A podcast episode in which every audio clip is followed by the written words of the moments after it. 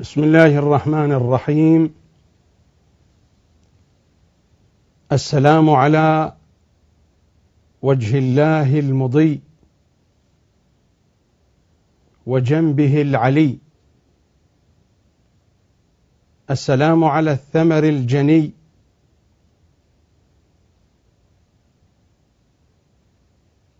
والكوكب الدري. السلام على اسم الله الرضي أبي الحسن علي ورحمة الله وبركاته. السلام عليكم أشياع أبي تراب. في كل صقع من أصقاع هذا الوجود أنا كنتم. في كل زمان ومكان أحياء أمواتا صغارا كبارا رجالا نساء شيبا شبابا. بين أيديكم الملف العلوي الحلقة السابعة. الحلقة السابعة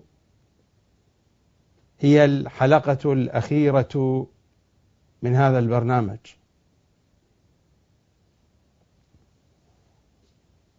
واليوم كذاك هو هو اليوم الأخير من السنة الهجرية. 1431 وغدا تبدأ سنة هجرية جديدة. في هذه الحلقة من الملف العلوي سأجعل كلامي في ثلاث جهات. الجهة الأولى ما أشرت إليه في الحلقة الماضية من حديث رزية يوم الخميس.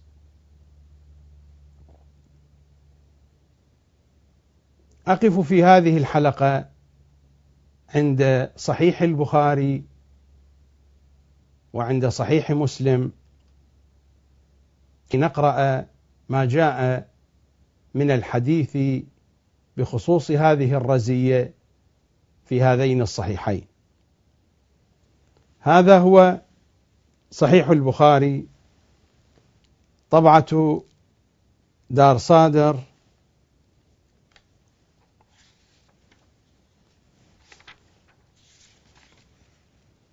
الطبعة الأولى سنة 2004 ميلادي 1425 هجري بيروت لبنان.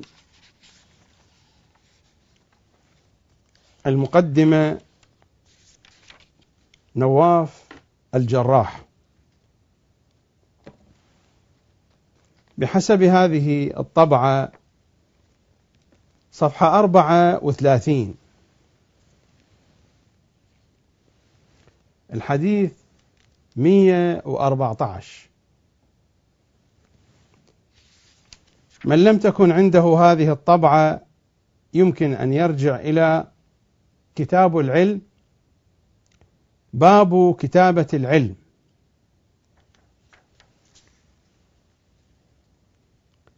الحديث بسنده عن عبيد الله بن عبد الله عن ابن عباس.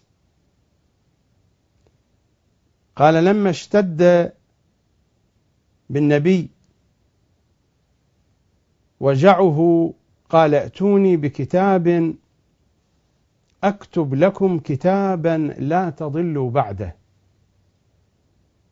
قال عمر إن النبي غلبه الوجع وعندنا كتاب الله حسبنا. فاختلفوا وكثر اللغط. قال صلى الله عليه وآله قال قوموا عني ولا ينبغي عندي التنازع. فخرج ابن عباس يقول إن الرزية كل الرزية ما حال بين رسول الله وبين كتابه. الحديث موجز لكنه يتحدث عن أهم واقعة في حياة المسلمين. واقعة في غاية الأهمية. رسول الله صلى الله عليه وآله يريد أن يكتب كتابا للأمة. هذا الكتاب يكون سببا لعدم ضلالتها. كما في الحديث ائتوني بكتاب أكتب لكم كتابا لا تضلوا بعده. يا ترى ما هو هذا الشيء الذي يريد رسول الله أن يكتبه في كتاب لا تضل الأمة من بعد هذا الكتاب. لا أجيب على هذا السؤال. القضية واضحة. النبي صلى الله عليه وآله يريد أن يضع ميزانا. هذا الميزان تعود إليه الأمة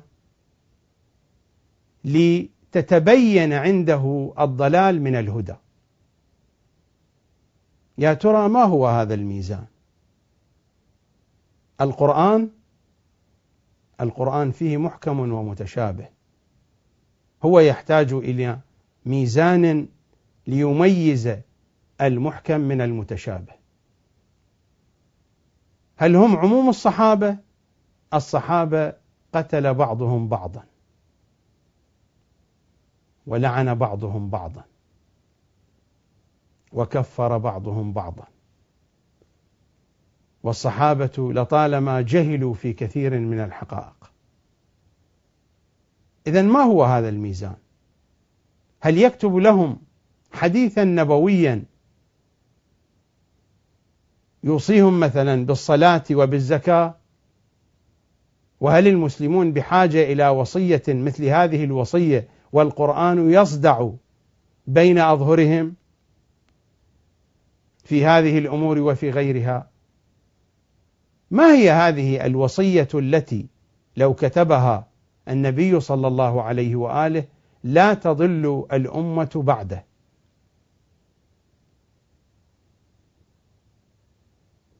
ولما لم يكتب هذه الوصية بحسب هذا الخبر يعني أن الأمة لا تمتلك صك الهداية. صك الهداية منعه عمر بن الخطاب ومن كان معه. الحديث واضح. أقرأ الحديث مرة ثانية. عن عبيد الله بن عبد الله عن ابن عباس قال لما اشتد بالنبي وجعه قال ائتوني بكتاب أكتب لكم كتابا لا تضلوا بعده. النبي في آخر ساعاته صلى الله عليه وآله في آخر أيامه. قال عمر إن النبي غلبه الوجع وعندنا كتاب الله حسبنا. هم قالوا وعمر قال بأن النبي هجر.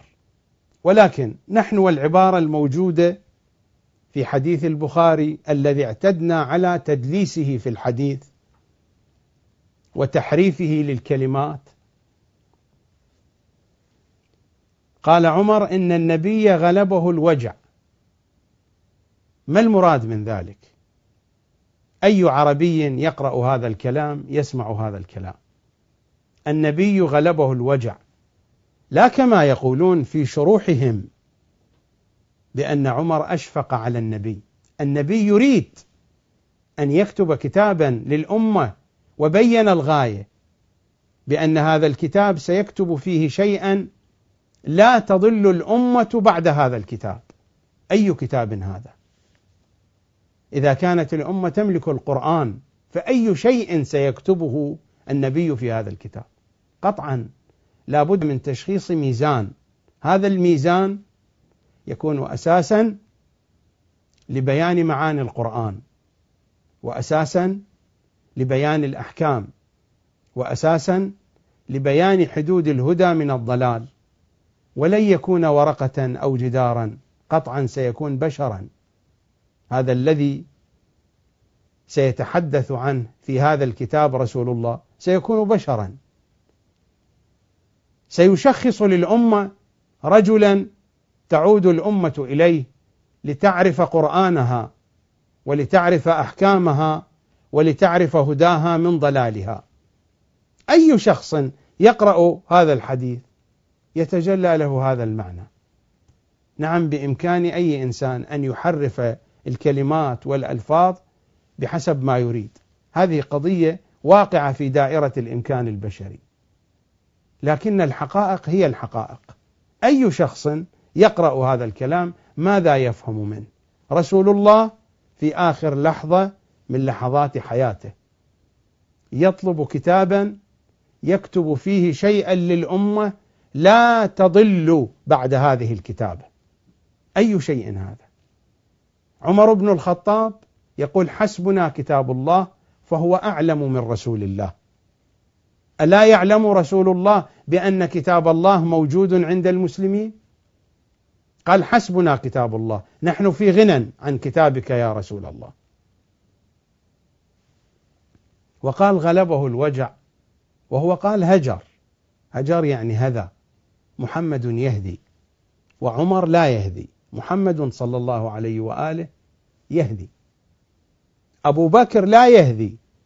مر علينا في الحلقات السابقة كيف أن أبا بكر في آخر لحظة من لحظات حياته لما أراد أن يوصي إلى عمر وكان عثمان عنده وقال كلاما ثم أغمي عليه وعثمان من عنده كمل الكتاب بأن الخليفة من بعده عمر بن الخطاب. ما كان أبو بكر يهدي أما محمد يهدي عند الموت. هذه حقائق موجودة في كتب القوم في كتب السير في كتب التاريخ في كتب التفسير في كتب الحديث. قال عمر إن النبي غلبه الوجع. يعني لا يعلم ما يقول. هذا المراد. وعندنا كتاب الله حسبنا فاختلفوا. هؤلاء الصحابة الذين يريدون منا أن نرجع إليهم في تشخيص عقيدتنا وفي تشخيص ديننا. هؤلاء الذين هكذا يسيئون الأدب مع رسول الله صلى الله عليه وآله وهو في آخر لحظة من لحظات حياته. حتى المجرمون الذين يحكم عليهم بالإعدام أكثر الدول تسألهم حينما يقدمونهم للإعدام ماذا تريدون؟ آخر شيء تطلبونه ماذا تريدون؟ يحققون لهم ما يريدون أن يأكلوا شيئا أن يشربوا شيئا أن يروا أحدا من عوائلهم يسألونهم ماذا تريدون. رسول الله في آخر لحظة من لحظات حياته وهو يأمر صيغة الأمر في الوجوب ظاهرة في الوجوب هذه قضية واضحة. ائتوني بكتاب. صيغة أمر ائتوني بكتاب. أكتب لكم كتابا. لا تضلوا بعد. أمر وبين ما هو العلة في هذا الأمر. أنه يريد أن يكتب كتابا لا تضل الأمة من بعده. هم قالوا بأن عمر بحسب اجتهاده فهم هذا الأمر على أنه إرشادي وليس أمر وجوبي. وهذه أحابيل نحن نعرفها. الذين يدرسون أصول الفقه وعلم الكلام وأمثال هذه الأمور التي صنعها الناس. هذه الأحابيل وهذا التلفيق والتحريف هذا نحن نعرفه. هذا كلام لا معنى له لا قيمة له. أن عمر بحسب اجتهاده وهل هناك اجتهاد في مقابل النص؟ وهل هناك اجتهاد في مقابل رسول الله صلى الله عليه وآله؟ وطبعا هم دخلوا في هذه القضية وأجاز بعضهم. أنه يجوز للصحابة أن يجتهدوا حتى في حضور رسول الله صلى الله عليه وآله. كل ذلك لأجل الدفاع عن عمر بن الخطاب.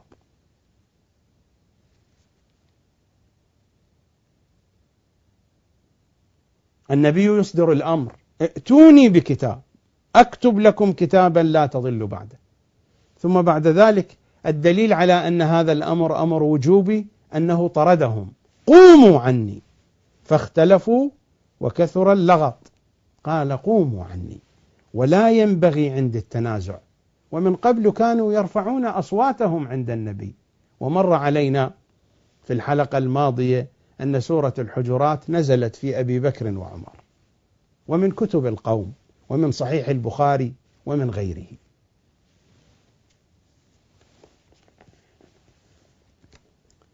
هذه صفحة 34 الحديث 114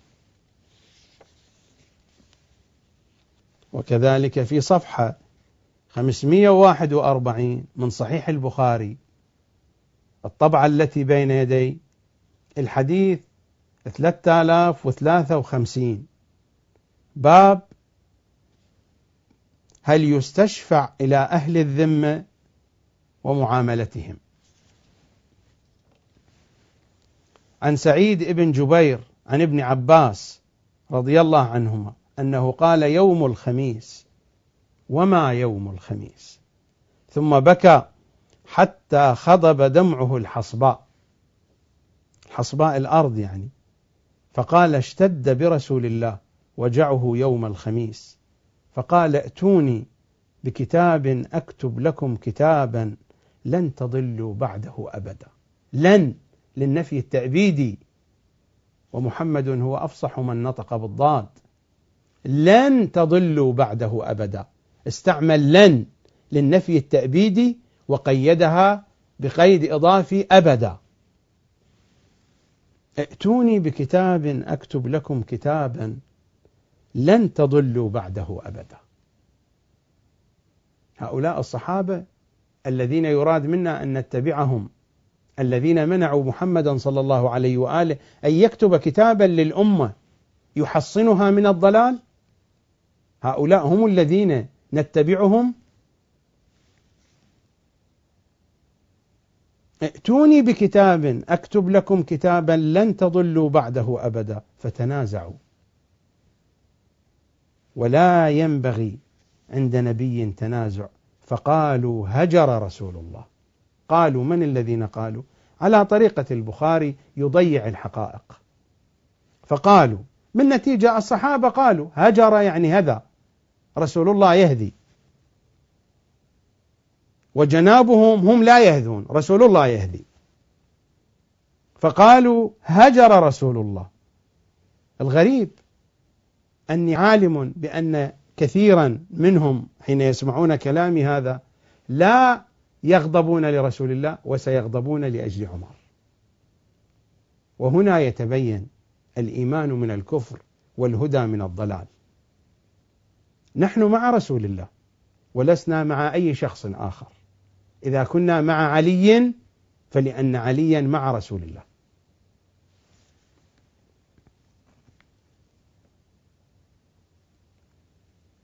فقالوا هجر رسول الله قال دعوني اخرجوا عني طردهم. هذه آخر جائزة وآخر تقييم يقدمه رسول الله للصحابة وهو الطرد. طردهم من عنده. قال دعوني فالذي أنا فيه خير مما تدعوني إليه. ثم ألصقوا بالحديث كلاما وأوصى عند موته بثلاث مع الحديث. أخرجوا المشركين من جزيرة العرب وأجيزوا الوفد بنحو ما كنت أجيزهم ونسيت الثالثة والثالثة أيضا نسيت. وهذا الكلام ليس ابن عباس قد قاله؟ هذا ألصق بالحديث بعد ذلك. ودائما هم ينسون الثالثة. مر علينا في حديث عمر لما ضرب زوجته في جوف الليل وقال للأشعث اسمع عني فقد سمعت رسول الله يقول لا يسأل المرء فيما ضرب زوجته ولا تنم إلا على وتر ونسيت الثالثة. هذه الثالثة دائما منسية. قد يسأل سائل لما ألصق هذا الكلام؟ ألصق هذا الكلام لأجل تخريج أعوج وأهوج للحديث. قالوا بأن الدليل على أن النبي لم يكن أمره واجبا لو كان واجبا لما تركه. الدليل على أنه أوصى بالأمور الواجبة وترك كتابة الكتاب. والدليل أن وصيته كانت أخرج المشركين من جزيرة العرب وأجيز الوفد بنحو ما كنت أجيزهم. فلأن هذه الأمور أهم مما كانت في الكتاب ذكرها وإلا لو كانت الأمور التي أراد أن يكتبها في الكتاب هي الأهم لما تركها. نحن إذا نقرأ الحديث يقول أكتب لكم كتابا لن تضلوا بعدي أبدا. هذا المعنى ما قيمته إذا أردنا أن نقايسه مع قيمة أخرج المشركين من جزيرة العرب وأجيز الوفد بنحو ما كنت أجيزهم. كم هو الفارق في القيمة بين هذه المعاني؟ لكن حينما ينتكس الوجدان وحينما يكون الدين والأحاديث تشترى بالدراهم القضية تقلب. حينما يكون الدين في خدمة السياسة وحينما يكون الدين ساحة للعبث واللعب واللهو نصل إلى هذه النتائج.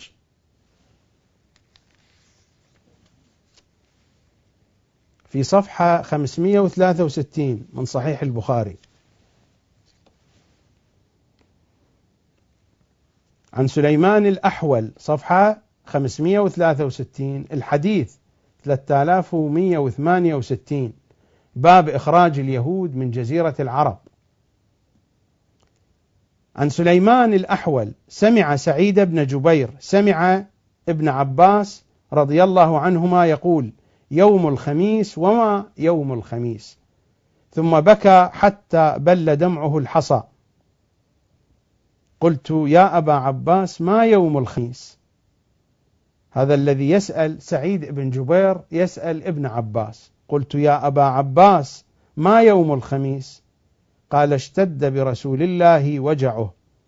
فقال ائتوني بكتاب فقال ائتوني بكتف فقال ائتوني بكتف أكتب لكم كتابا لا تضلوا بعده أبدا. فتنازعوا. ولا ينبغي عند نبي تنازع. فقالوا ما له؟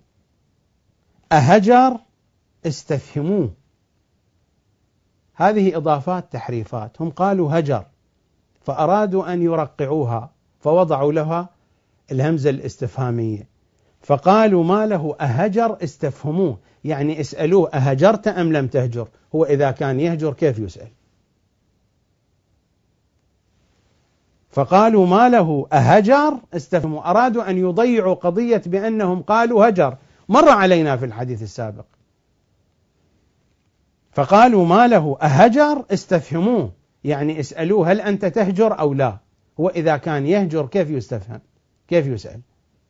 الذي يهجر فإذا سئل أي يهجر أيضا في الجواب. لكن تلاحظون كيف ترقع وتدلس. وتحذف الحقائق. فقالوا ما له أهجر؟ استفهموه. فقال ذروني فالذي أنا فيه خير مما تدعوني إليه. فأمرهم بثلاث.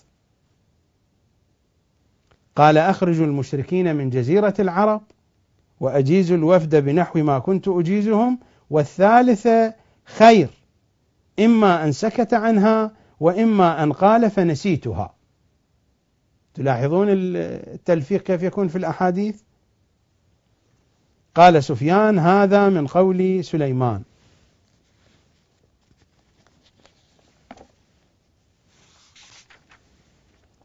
في صفحة 777 في باب مرض النبي ووفاته الحديث 4431 والحديث 4432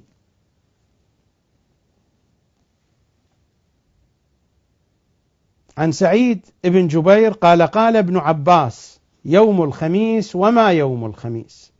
اشتد برسول الله وجعه.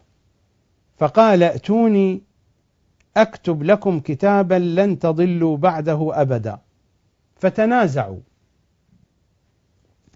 ولا ينبغي عند نبي تنازع. فقالوا ما شأنه؟ أهجر استفهموه. فذهبوا يردون عليه. ذهبوا يردون يردون على كلام النبي. فقال دعوني فالذي أنا فيه خير مما تدعوني إليه. وأوصاهم بثلاث هذه ملحقة ألحقت بالحديث لا أقرأها. الحديث 4432 عن ابن عباس لما حضر رسول الله وفي البيت رجال حضر يعني في الأيام الأخيرة في اللحظات الأخيرة من حياته. لما حضر رسول الله وفي البيت رجال فقال النبي هلموا أكتب لكم كتابا لا تضلوا بعده.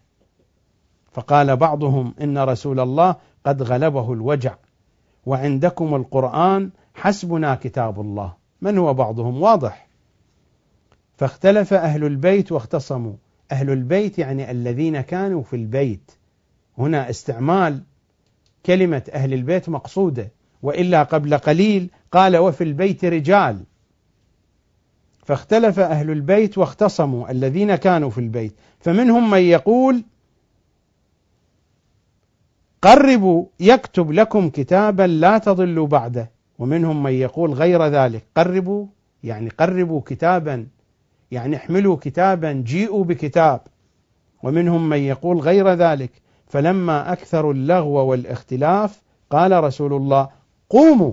طردهم رسول الله. قال عبيد الله الراوي الذي ينقل عن عبد الله بن عباس فكان يقول ابن عباس إن الرزية كل الرزية.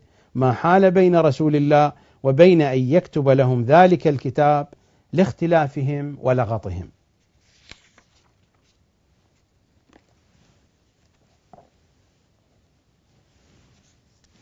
في صفحة 1031 الحديث 5669 في باب قول المريض قوموا عني. عن الزهري عن عبيد الله بن عبد الله عن ابن عباس رضي الله عنهما لما حضر رسول الله وفي البيت رجال فيهم عمر بن الخطاب. قال النبي هلم اكتب لكم كتابا لا تضلوا بعده. فقال عمر إن النبي قد غلب عليه الوجع وعندكم القرآن. حسبنا كتاب الله. فاختلف أهل البيت يعني الذين كانوا في البيت وهذا الاستعمال مقصود هنا. فاختصموا. منهم من يقول قربوا يكتب لكم النبي كتابا لن تضلوا بعده. ومنهم من يقول ما قال عمر يعني سبب المشكلة عمر. ومنهم من يقول ما قال عمر فلما اكثروا اللغو والاختلاف عند النبي قال رسول الله قوموا. طردهم رسول الله. قال عبيد الله فكان ابن عباس يقول إن الرزية كل الرزية ما حال بين رسول الله وبين أن يكتب لهم ذلك الكتاب من اختلافهم ولغطهم. وهل هناك من رزيه أكبر من هذه الرزيه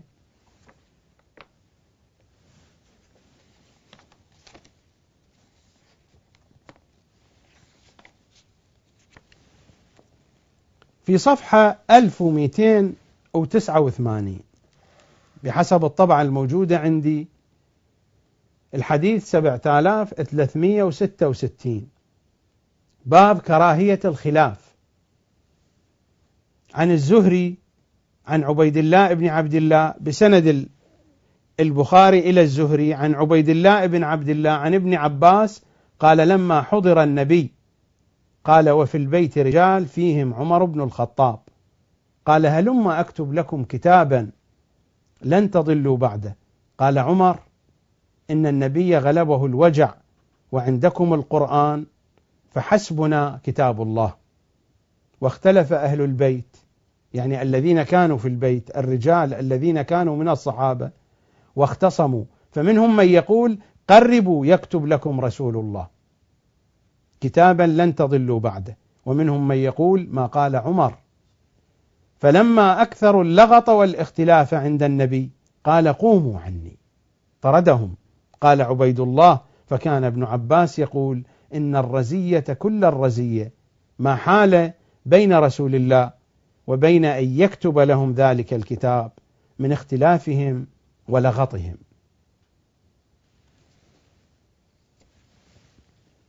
هذا في صحيح البخاري روايات واضحة النبي يريد أن يكتب كتابا للأمة لن تضل الأمة بعد هذا الكتاب. من هو رأس المعترضين؟ عمر بن الخطاب. وضع منهجا حسبنا كتاب الله ويا ليت أن عمر بن الخطاب يعرف ما في كتاب الله. مرت علينا الشواهد والأحاديث من كتب القوم بأنه كان جاهلا بأحكام الصلاة، جاهلا بأحكام التيمم، جاهلا بأحكام القراءة، جاهلا بأحكام الحدود، ومرت علينا الشواهد والوقائع وكل الناس أفقه من عمر، هذه كلماته حتى العجائز أفقه من عمر، حتى النساء أفقه من عمر. ربات الحجال أفقه من عمر. هذه كلماته الموجودة في كتب الأحاديث في كتب السير. وهذا هو صحيح البخاري. هذه واقعة موجودة في صحيح البخاري وتلاحظون في مواطن عديدة في هذا الكتاب تنقل. الواقعة واضحة. النبي في آخر لحظة من لحظات حياته يطلب كتابا ورقة وقلما يريد أن يوصي إلى الأمة منعوا النبي من كتابة الوصية هذه وصية الأمة هنا رواية موجودة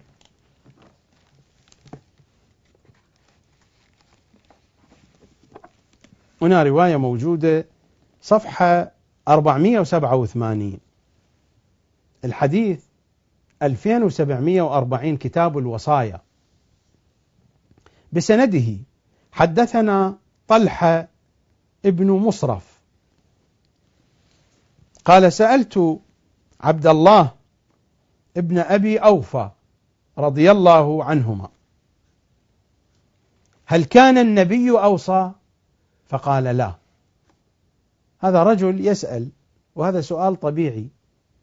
هل كان النبي أوصى؟ فقال لا.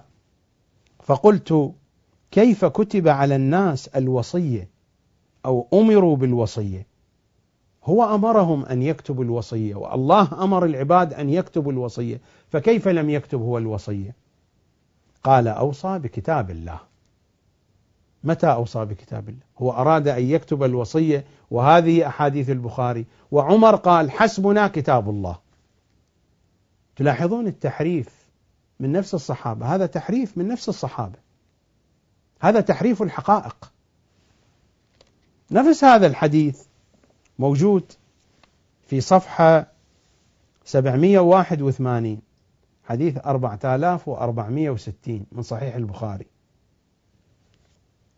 عن طلحة قال سألت عبد الله ابن أبي أوفى رضي الله عنهما أوصى النبي فقال لا فقلت كيف كتب على الناس الوصية أو أمروا بها؟ قال أوصى بكتاب الله. وأنتم سمعتم وقرأت على مسامعكم الأحاديث الكثيرة التي ذكرها البخاري هو حديث رزية الخميس ولكنه أوردها بأكثر من صيغة وذكرها في أكثر من موطن في صحيح البخاري وذلك لأهمية هذا الحديث ولصحته. وكيف أن الصحابة وعلى رأسهم عمر منعوا النبي من كتابة الوصية. حينما أقول منعوا النبي لا أنهم منعوا النبي بالقوة ولكن سوء الأدب والتصرف السيء والمنطق الخاطئ. وإيجاد منهج جديد منحرف عن منهج رسول الله. حسبنا كتاب الله. ولذلك هو استمر على هذا المنهج عمر بن الخطاب في منعه للحديث. ومر علينا الأحاديث التي نقلتها عن أبي هريرة وعن غيره. بأنه كان يقول ما كنا نقول قال رسول الله أيام عمر. لأننا نخاف أن نضرب. وهذه قضية معروفة في كتب التاريخ في كتب التفسير في كتب الحديث في كتب السير المنع من كتابة حديث رسول الله والمنع من التحديث بحديث رسول الله بأمر الخليفة. في الوقت الذي حينما وقع في شك في صلاته يسأل عبد الله بن عباس يقول له يا غلام هل سمعت شيئا من رسول الله؟ ما قال في رجل شك في صلاته؟ ما كان يعرف أحكام الشكوك. يسأل عبد الله بن عباس. الشاب اليافع الصغير السن كان صغير السن في أيام رسول الله. أما عمر هو يقول يشغله عن حديث رسول الله وعن سماع كلام رسول الله الصفق بالأسواق. وكتب التاريخ تحدثنا بأن عمر ما كان يصاحب رسول الله يوميا يأتي إلى المسجد. هو يقول بين يوم ويوم كان يأتي. وهذه أشياء مثبتة معروفة في كتب السيرة في كتب الحديث في كتب التأريخ. أذهب إلى صحيح مسلم وهذا هو صحيح مسلم.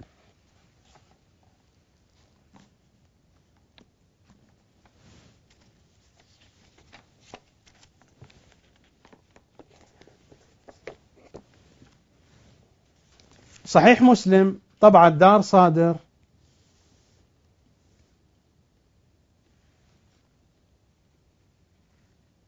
صفحة 618 619 صفحة 618 نفس الحديث نقله مسلم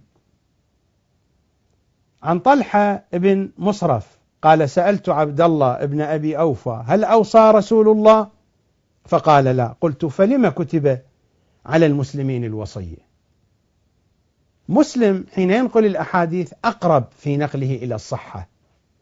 هناك البخاري استعمل لفظة الناس هنا استعمل المسلمون. البخاري دائما يخفف الروايات يخفف الأحاديث. فقال لا. قلت فلم كتب على المسلمين الوصية؟ أو فلم أمروا بالوصية؟ قال أوصى بكتاب الله عز وجل.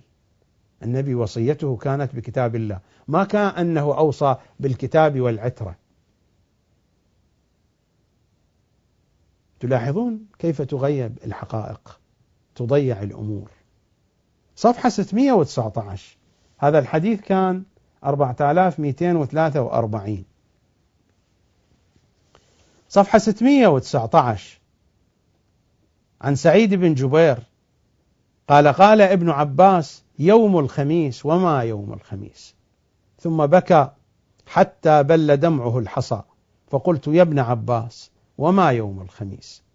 قال اشتد برسول الله وجعه فقال ائتوني أكتب لكم كتابا لا تضلوا بعدي فتنازعوا وما ينبغي عند نبي تنازع وقالوا ما شأنه أهجر استفهموه. إذا كان يهجر كيف يستفهمونه؟ قال دعوني فالذي أنا فيه خير. أوصيكم بثلاث. هو قال دعوني طردهم. كيف أوصيهم بثلاث؟ وقال دعوني قوموا عني طردهم. هذا الحديث 4248 الحديث الذي بعد 4249 عن ابن عباس أنه قال يوم الخميس وما يوم الخميس ثم جعل تسيل دموعه حتى رأيت على خديه كأنها نظام اللؤلؤ قال قال رسول الله ائتوني بالكتف ائتوني بالكتف والدوات أو اللوح والدوات أكتب لكم كتابا لن تضلوا بعده أبدا. فقالوا إن رسول الله يهجر. من الذي قال هذا؟ الذي ترأس القوم. الحديث 4250 هذا الحديث كان 4249 كل هذا في صفحة 619 من صحيح مسلم. باب ترك الوصية لمن ليس له شيء يوصي فيه. حديث 4250 عن ابن عباس. لما حضر رسول الله وفي البيت رجال فيهم عمر بن الخطاب فقال النبي هلم أكتب لكم كتابا لا تضلون بعده. فقال عمر إن رسول الله قد غلب عليه الوجع.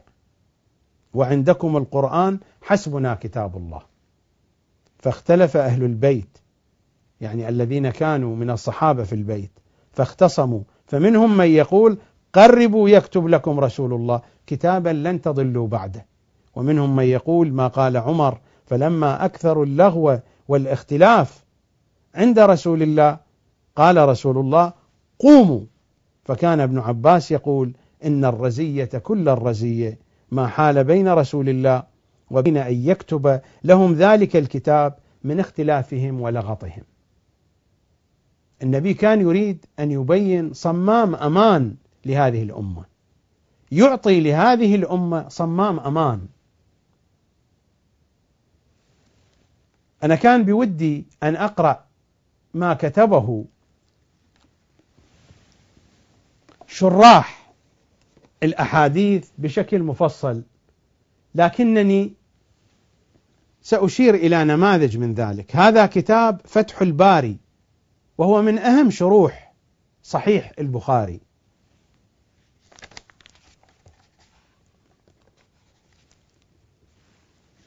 هذا كتاب فتح الباري وهو من أهم شروح صحيح البخاري.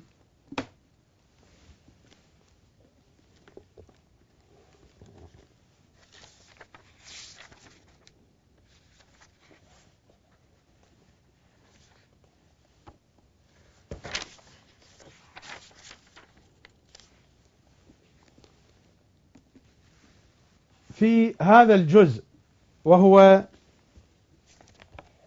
الجزء الأول.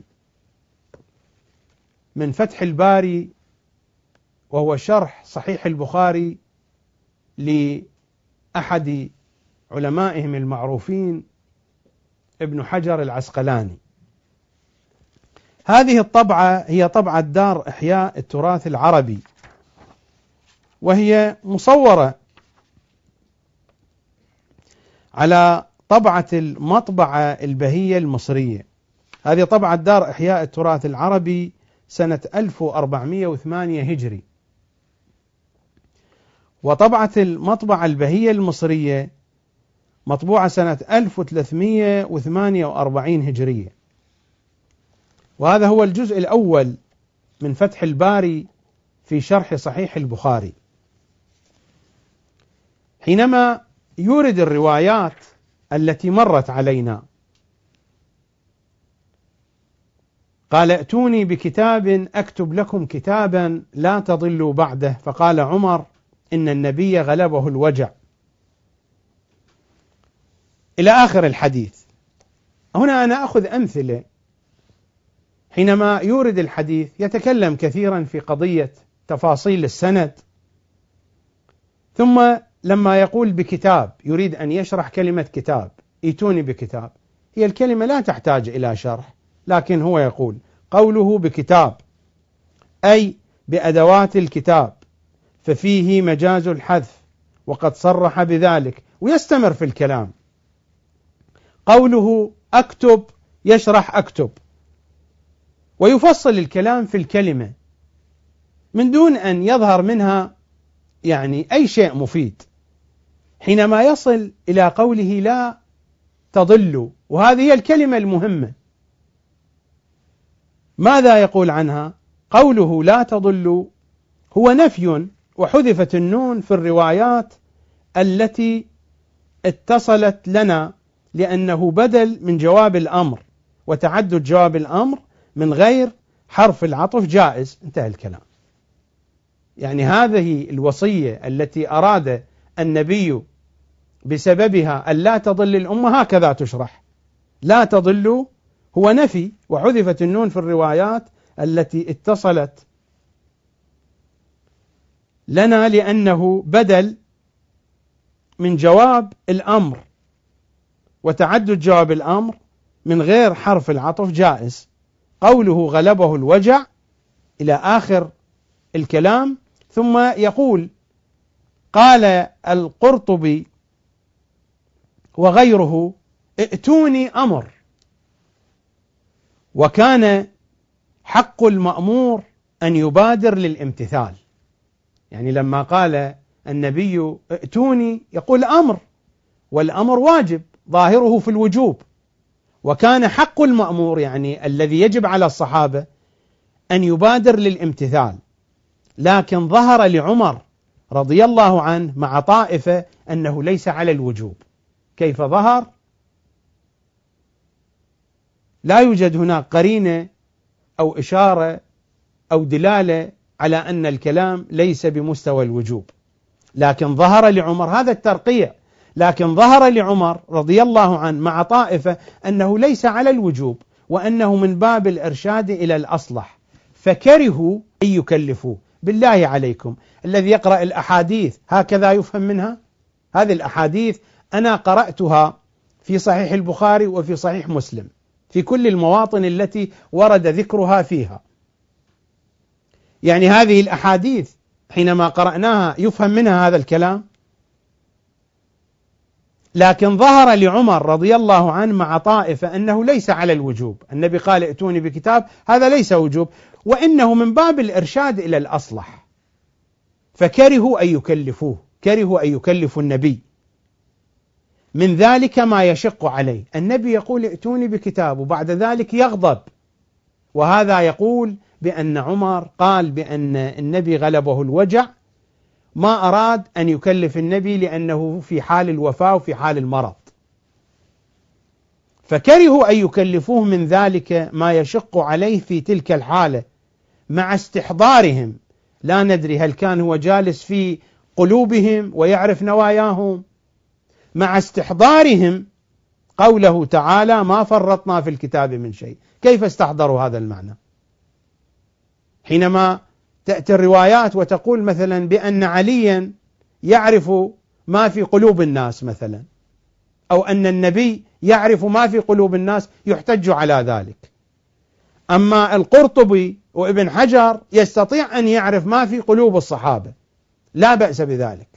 مع استحضارهم قوله تعالى ما فرطنا في الكتاب من شيء. من أين جاء بهذا الاستحضار. ما موجود. قرأنا كل الروايات. الموجودة في صحيح البخاري وفي صحيح مسلم. مع استحضارهم قوله تعالى ما فرطنا في الكتاب من شيء وقوله تعالى تبيانا لكل شيء. ولهذا قال عمر حسبنا كتاب الله. وظهر لطائفة أخرى أن الأولى الأولى يعني المستحب أن الأولى أن يكتب النبي لما فيه من امتثال أمره وما تتضمنه من زيادة الإيضاح يعني كأن الأمور واضحة عند القوم لكن النبي الآن يريد أن يكتب لزيادة الإيضاح. وما تتضمنه من زيادة الإيضاح. ودل أمره لهم بالقيام على أن أمره الأول كان على الاختيار. ولهذا عاش صلى الله عليه وسلم بعد ذلك أياما ولم يعاود أمرهم بذلك. ولو كان واجبا لم يتركه لاختلافهم. إلى آخر الكلام الذي أشار إليه إلى أن يقول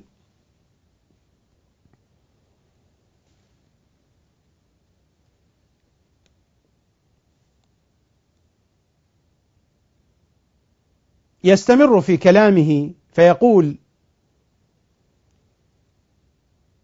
وقد عد هذا يعني هذا الأمر وقد عد هذا من موافقة عمر رضي الله عنه. يعني هذه كرامة لعمر. لذلك النبي ما رجع فكتب الكتاب وهذا يدل على صحة موقف عمر. باعتبار هناك ما تسمى بالموافقات أن عمر الله وافقه. حتى هناك آيات قرآنية نزلت قالها عمر قبل أن تنزل. ما تسمى بموافقات عمر. وهناك أحكام وتشريعات نزلت قال بها عمر قبل أن تنزل. وقد عد هذا يعني أن عمر اعترض على كتابة الكتاب من موافقة عمر رضي الله عنه. واختلف في المراد بالكتاب. فقيل كان أراد أن يكتب كتابا ينص فيه على الأحكام ليرتفع الاختلاف. وقيل بل أراد أن ينص على أسامي الخلفاء بعده حتى لا يقع بينهم الاختلاف.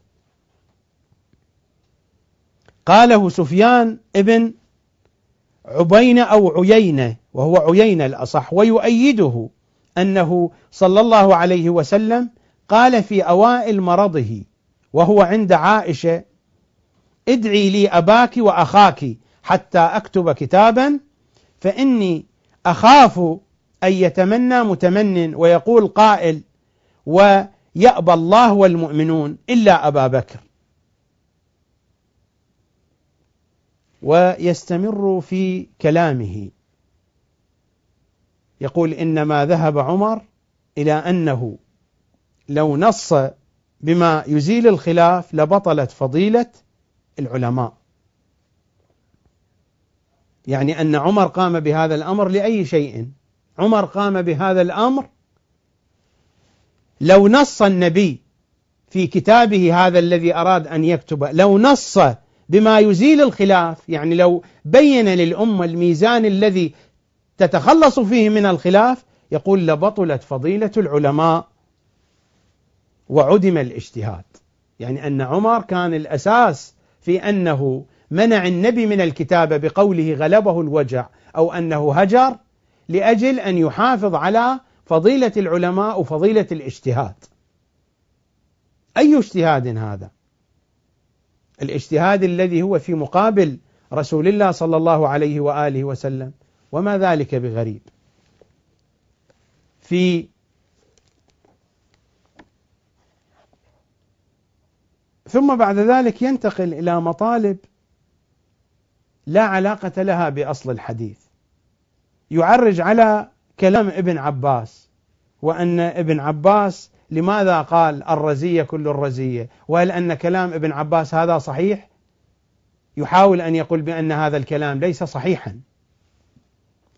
هكذا يتم شرح الأحاديث وتحريف الحقائق في صفحة 352 لما جهل عمر بقضية التيمم وما كان يصلي حينما يجنب في صفحة 352 يقول هذا مذهب مشهور عن عمر وهو أن المسلم إذا أجنب يترك الصلاة إذا لم يجد ماء.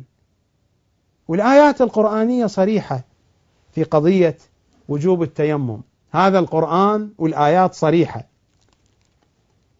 حسبنا كتاب الله إذا أين علم عمر بكتاب الله. سورة النساء الآية الثالثة والأربعون. يا أيها الذين آمنوا لا تقربوا الصلاة وأنتم سكارى حتى تعلموا ما تقولون ولا جنبا إلا عابري سبيل حتى تغتسلوا. وإن كنتم مرضى أو على سفر أو جاء أحد منكم من الغائط أو لامستم النساء فلم تجدوا ماء فتيمموا صعيدا طيبا. تيمموا صعيدا طيبا. هذه أيضا فهمها عمر على الإرشاد. مثل ما فهم كلام النبي صلى الله عليه وآله ائتوني بكتاب. ما معنى أن عمر يجتهد في مقابل نصوص قرآنية واضحة وصريحة؟ هذه سورة النساء وهذه سورة المائدة. وإن كنتم مرضى أو على سفر أو جاء أحد منكم من الغائط أو لامستم النساء فلم تجدوا ماء فتيمموا صعيدا طيبا. فامسحوا بوجوهكم وأيديكم منه يعني الحكم واضح ومفصل بينما الخليفة ما كان يصلي إذا أجنب إذا لم يجد ماء. وابن حجر يقول وهذا مذهب مشهور عن عمر صفحة 352 من الجزء الأول. ثم يقول ويستفاد من هذا الحديث. يعني من حديث عمر في أنه يترك الصلاة في حال أجنب ولم يجد ماء ويستفاد من هذا الحديث وقوع اجتهاد الصحابة في زمن النبي. وأن المجتهد لا لوم عليه إذا بذل وسعة وإن لم يصب الحق. هو متى بذل وسعة؟ إذا كان هو سامع بالقرآن وعارف بالقرآن الآيات واضحة وصريحة لا تحتاج إلى اجتهاد. وإذا كان سامع بسنة النبي المجتهد بأي شيء يجتهد. في فهم الكتاب والسنة. الكتاب هذا وسنة النبي واضحة. فبأي شيء اجتهد عمر حتى يكون هذا مذهب مشهور عن عمر؟ بشيء يخالف فيه الكتاب والسنة. هذا الاجتهاد مثل ذاك الاجتهاد. هنا تحرف الحقائق وتضيع المعاني. هناك أشياء كثيرة مذكورة لكنني أجد أن الوقت يمر سريعا وهناك مطالب عديدة أريد الإشارة إليها. أنا أيضا أشرت إلى بعض المطالب هذا الجزء الحادي عشر وهذا الجزء الثالث عشر من فتح الباري وهذا هو الجزء الأول. هذه عدة أجزاء من فتح الباري. أنا وضعت علامات كما تلاحظون لمواطن كثيرة من مثل هذا الكلام. لكنني الحقيقة لا أجد وقتا كافيا الآن لأن أتناول هذه المطالب بكل تفاصيلها. نفس الشيء هذا أشهر شروح صحيح مسلم. هذا شرح النووي الإمام النووي كما يقولون. هذا شرح نووي لصحيح مسلم وهو لا يبتعد كثيرا عن الشروح الموجودة هنا. نفس الكلام نفس المطالب موجودة هنا. أبدا لا تبتعد كثيرا. هناك روايات أخرى أتلوها على مسامعكم من صحيح البخاري ومن صحيح مسلم أيضا. نبدأ بصحيح البخاري.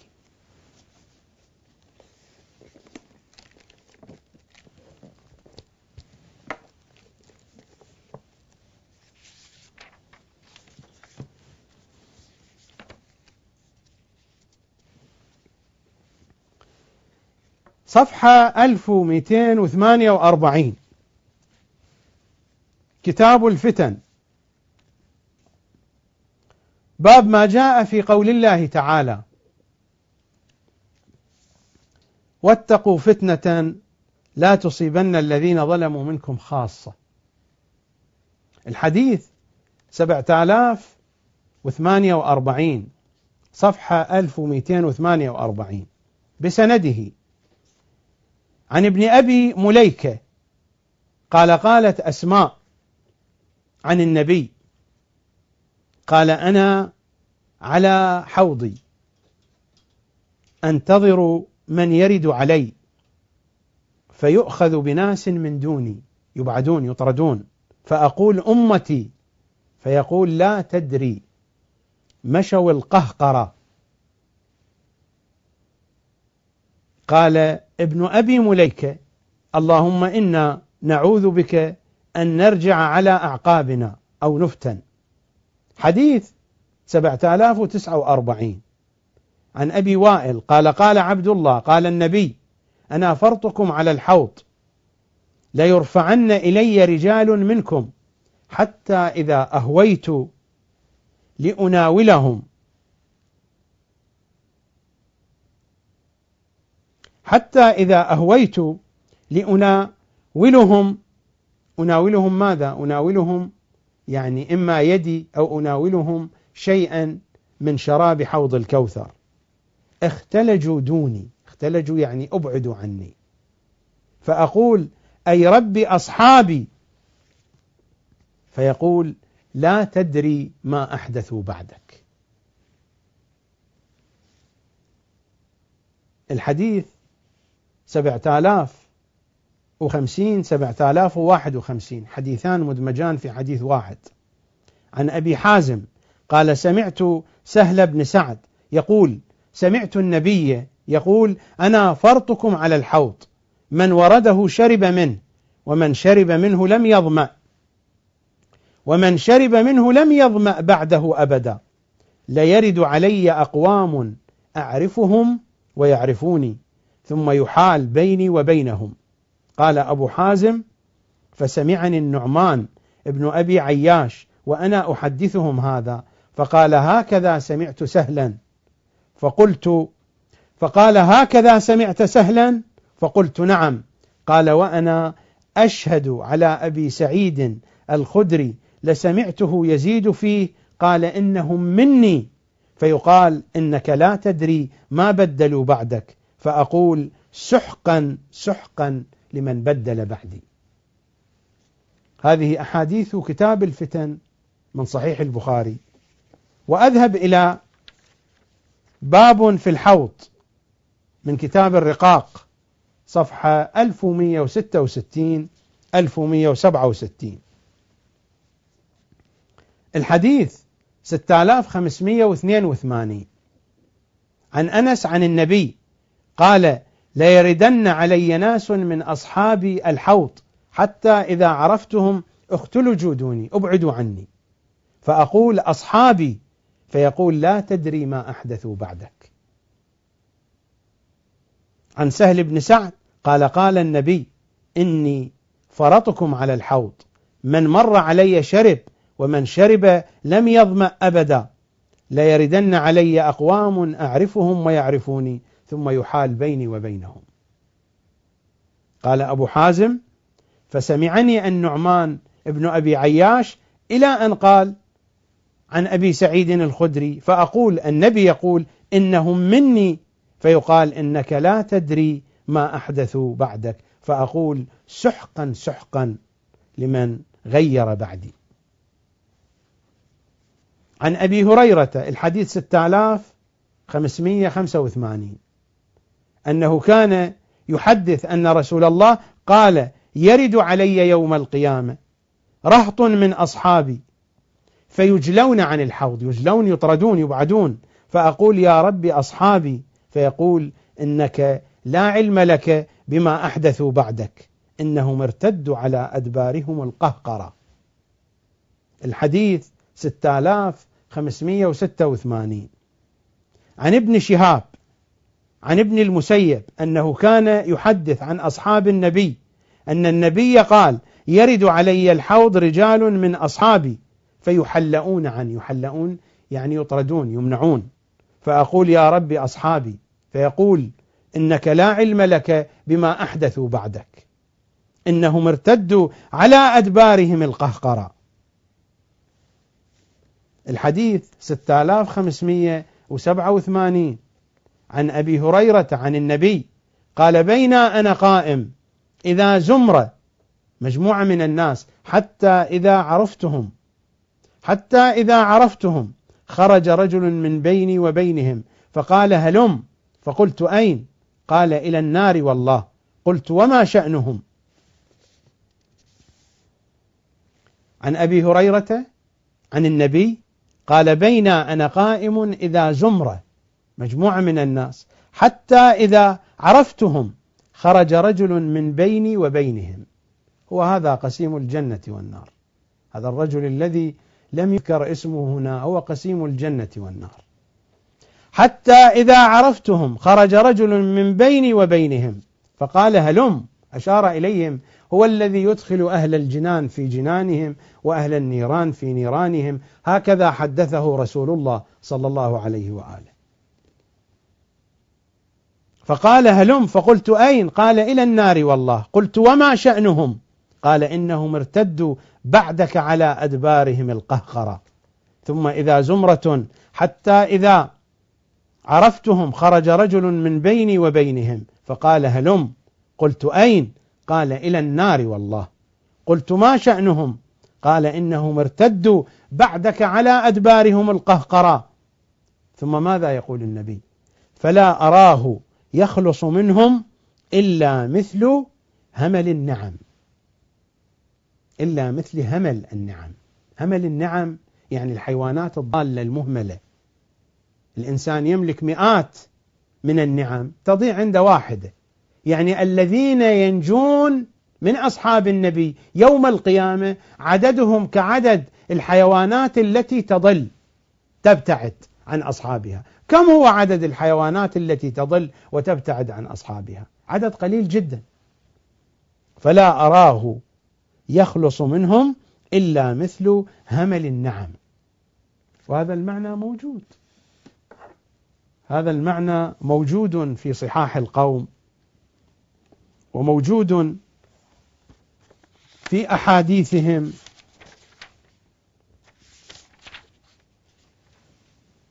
أنا اتي هنا بنموذج حول شرح الأحاديث وإن كان بودي أن أقرأ ما كتب.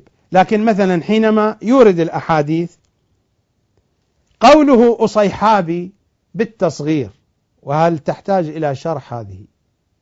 قوله أصيحابي بالتصغير وفي رواية الكشميهني أصحابي بغير تصغير وانتهى الكلام. هذا هو كل الكلام عن أصحابي وأصحابي. بينما في أشياء أخرى يفصل فيها شيئا كثيرا لا فائدة في ذلك. مثلا قوله على أعقابهم ارتدوا على أعقابهم. في رواية الإسماعيلي على أدبارهم وينتهي الكلام. كيف يردون على أعقابهم؟ قال في رواية الإسماعيلي على أدبارهم. يعني يرجعون للخلف. ومعنى قولهم رجع القهقرة رجع الرجوع المسمى بهذا الاسم. هذا هو الجزء الحادي عشر. نفس الكلام موجود في شرح النووي لصحيح مسلم. نفس هذه الكلمات ونفس هذه المطالب. غاية ما في الأمر أنه في صحيح مسلم يقول هؤلاء المذكورون في هذه الروايات الخوارج والرافضة. يعني هؤلاء الذين ذكروا هنا يتحدث عن أصحابي يقول أن المذكورين في هذه الروايات هم الخوارج والرافضة في شرح النووي لصحيح مسلم حتى تتبين الحقائق واضحة وجلية.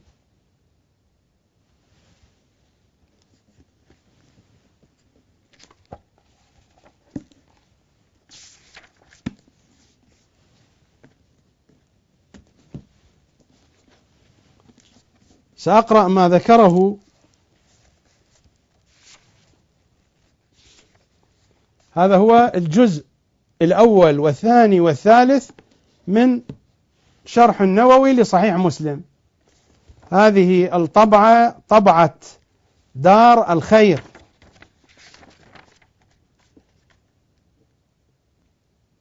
إعداد مجموعة أساتذة مختصين بإشراف علي عبد الحميد أبو الخير. الطبعة الثالثة الطبعة الخامسة سنة 1999 في صفحة 484 يقول وقال الإمام الحافظ أبو عمرو بن عبد البر كل من أحدث في الدين يعني هؤلاء الذين جاء ذكرهم يطردون يحلؤون فهم من المطرودين عن الحوض. كالخوارج والروافض وسائر أصحاب الأهواء. أما الصحابة فليس لهم ذكر. الأحاديث تتحدث عن الصحابة وصاحبنا يذهب إلى الروافض والخوارج.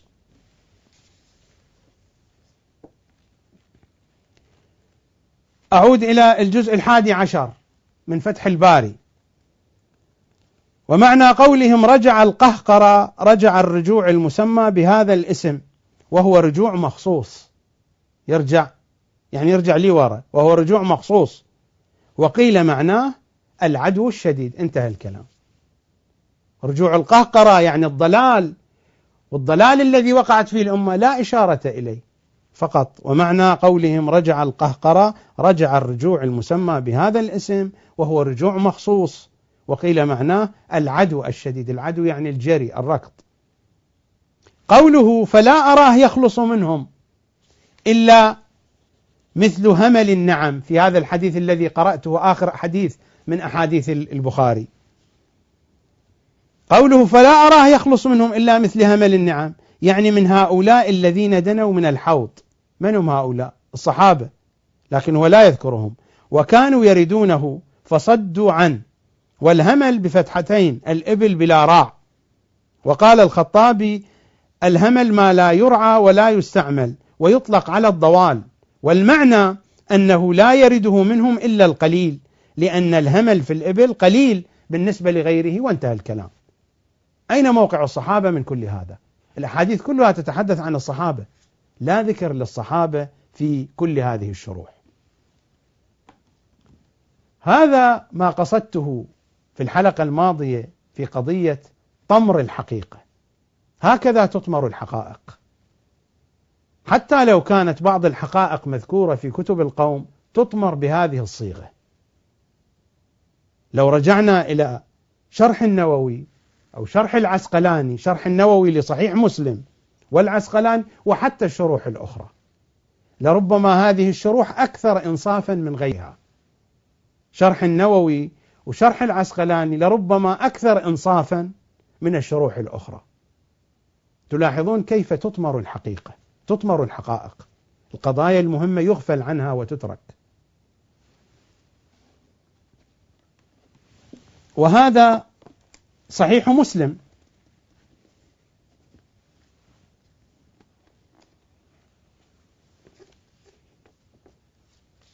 صفحة 111 صفحة 110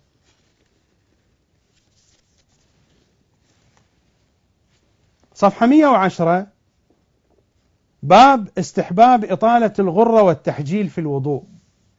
الحديث 588 إلى أن يقول الحديث عن أبي هريرة أن رسول الله قال إن حوضي أبعد من أيلة من عدن. له أشد بياضا من الثلج وأحلى من العسل باللبن. إلى أن يقول وإني لأصد الناس عنه كما يصد الرجل إبل الناس عن حوضه. وإني لأصد الناس عنه كما يصد الرجل إبل الناس عن حوضه.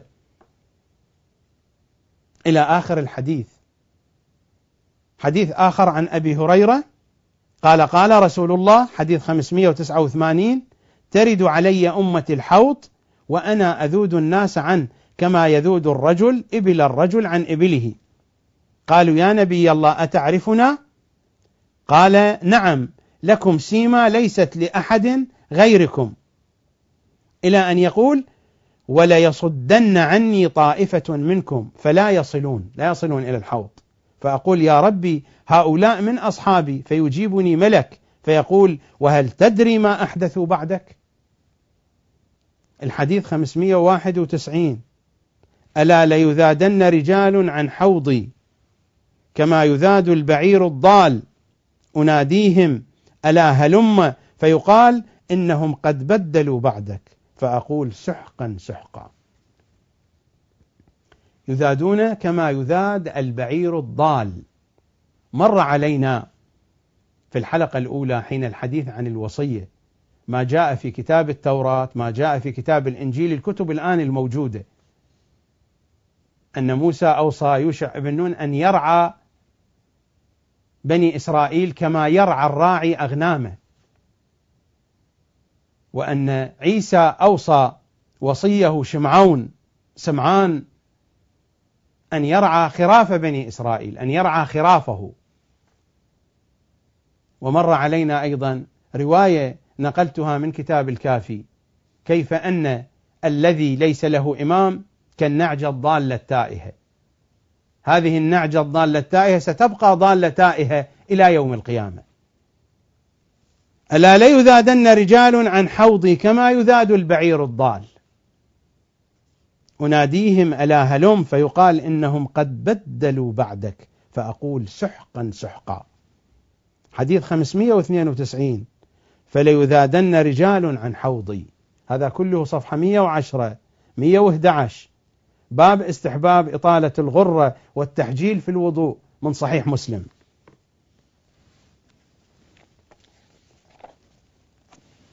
وأيضا في صفحة 872 وما بعدها من صحيح مسلم.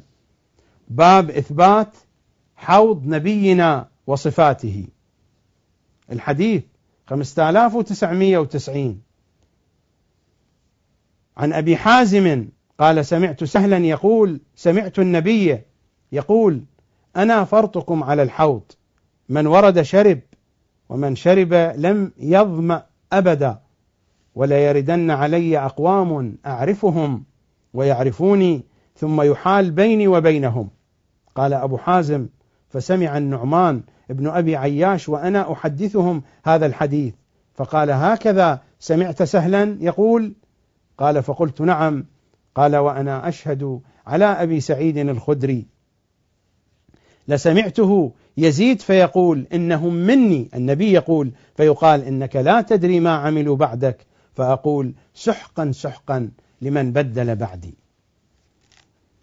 الحديث في صفحة 873 رقم الحديث 5993 وقالت أسماء بنت أبي بكر قال رسول الله إني على الحوض حتى أنظر من يرد علي منكم وسيؤخذ أناس دوني فأقول يا ربي مني ومن أمتي فيقال أما شعرت ما عملوا بعدك؟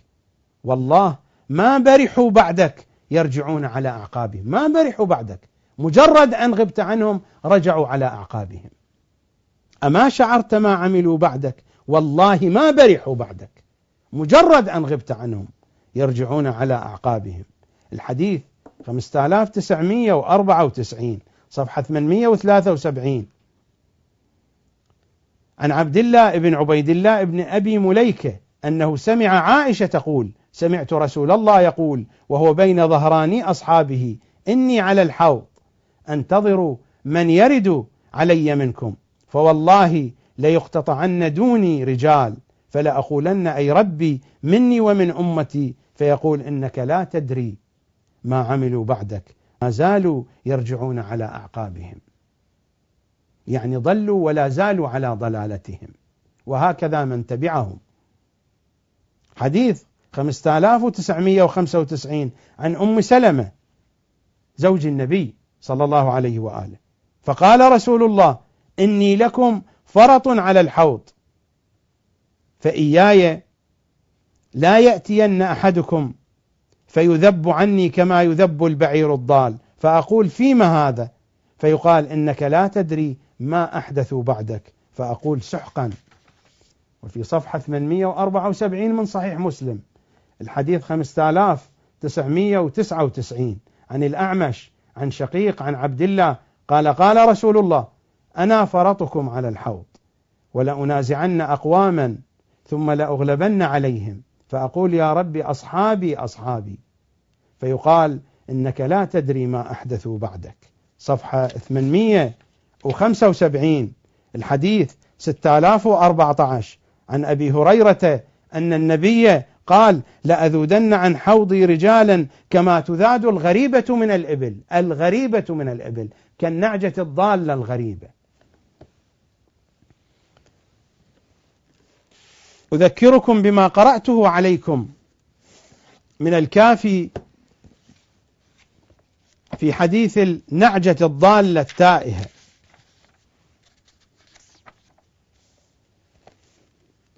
هذا هو الكافي وهذا هو الجزء الأول من الكافي. عن محمد بن مسلم قال سمعت أبا جعفر يقول كل من دان الله عز وجل بعبادة يجهد فيها نفسه ولا إمام له من الله. فسعيه غير مقبول وهو ضال متحير. والله شانئ لأعماله ومثله مثل شاة ضلت عن راعيها وقطيعها فهجمت ذاهبة وجائية يومها. فلما جنها الليل بصرت بقطيع غنم مع راعيها فحنت إليها واغترت بها فباتت معها في مربضها. فلما أن ساق الراعي قطيعه أنكرت راعيها وقطيعها. فهجمت متحيرة تطلب راعيها وقطيعها فبصرت بغنم مع راعيها. فحنت إليها واغترت بها فصاح بها الراعي الحقي براعيك وقطيعك فأنت تائهة متحيرة عن راعيك وقطيعك. فهجمت ذعرة متحيرة تائهة. لا راعي لها يرشدها إلى مرعاها أو يردها فبينا هي كذلك إذ اغتنم الذئب ضيعتها فأكلها. وكذلك والله يا محمد من أصبح من هذه الأمة لا إمام له من الله عز وجل ظاهر عادل أصبح ضالا تائها. وإن مات على هذه الحالة مات ميتة كفر ونفاق. إلى آخر الرواية. هذه هي النعجة الضالة. هذا هو البعير الضال. لأذودن عن حوضي رجالا كما تذاد الغريبة من الإبل. ومن يعمل مثقال ذرة خيرا يره. ومن يعمل مثقال ذرة شرا يره. نفس الأعمال. نفس الضلال الذي كان في الدنيا سيكون في الآخرة. مثل ما وصف الإمام صلوات الله عليه بأن الذي لا إمام له منصوب من قبل الله سبحانه وتعالى. منصوب من عند رسول الله صلى الله عليه وآله وسلم هو كتلك النعجة التي أكلها الذئب والشاذ من الغنم لمن للذئب؟ الشاذ للشيطان. بنفس هذا العمل بنفس هذا الجزاء يجازون يوم القيامة. لأذودن عن حوضي رجالا كما تذاد الغريبة من الإبل. في نفس الصفحة 875 الحديث 6017 عن أنس بن مالك أن النبي قال ليردن علي الحوض رجال ممن صاحبني حتى إذا رأيتهم ورفعوا إلي. اختلجوا دوني طردوا أبعدوا فلأقولن أي رب أصيحابي أصيحابي فليقالن لي إنك لا تدري ما أحدثوا بعدك. والروايات كثيرة جدا في مصادر القوم في كتب حديثهم وتفسيرهم. وسيرهم. وهذا هو صحيح البخاري وصحيح مسلم. كم هو عدد الذين سينجون من الصحابة؟ فلا أراه كما يقول رسول الله. وهذا الحديث في صحيح البخاري صفحة 1167 فلا أراه يخلص منهم من الصحابة إلا مثل همل النعم. ربما هناك في الصحراء عشرة آلاف مئة ألف من النياق. يضيع منها يضل منها. واحدة اثنتان ثلاثة أربعة. هذه الأحاديث. إذا لماذا يعترض على أحاديث أهل البيت حين تقول بأن الأمة بعد رسول الله ارتدت إلا ثلاثة أو أربعة أو خمسة إلا قليل؟ هذه رواياتهم. هذا هو صحيح البخاري. فلا أراه. يخلص منهم إلا مثل همل النعم.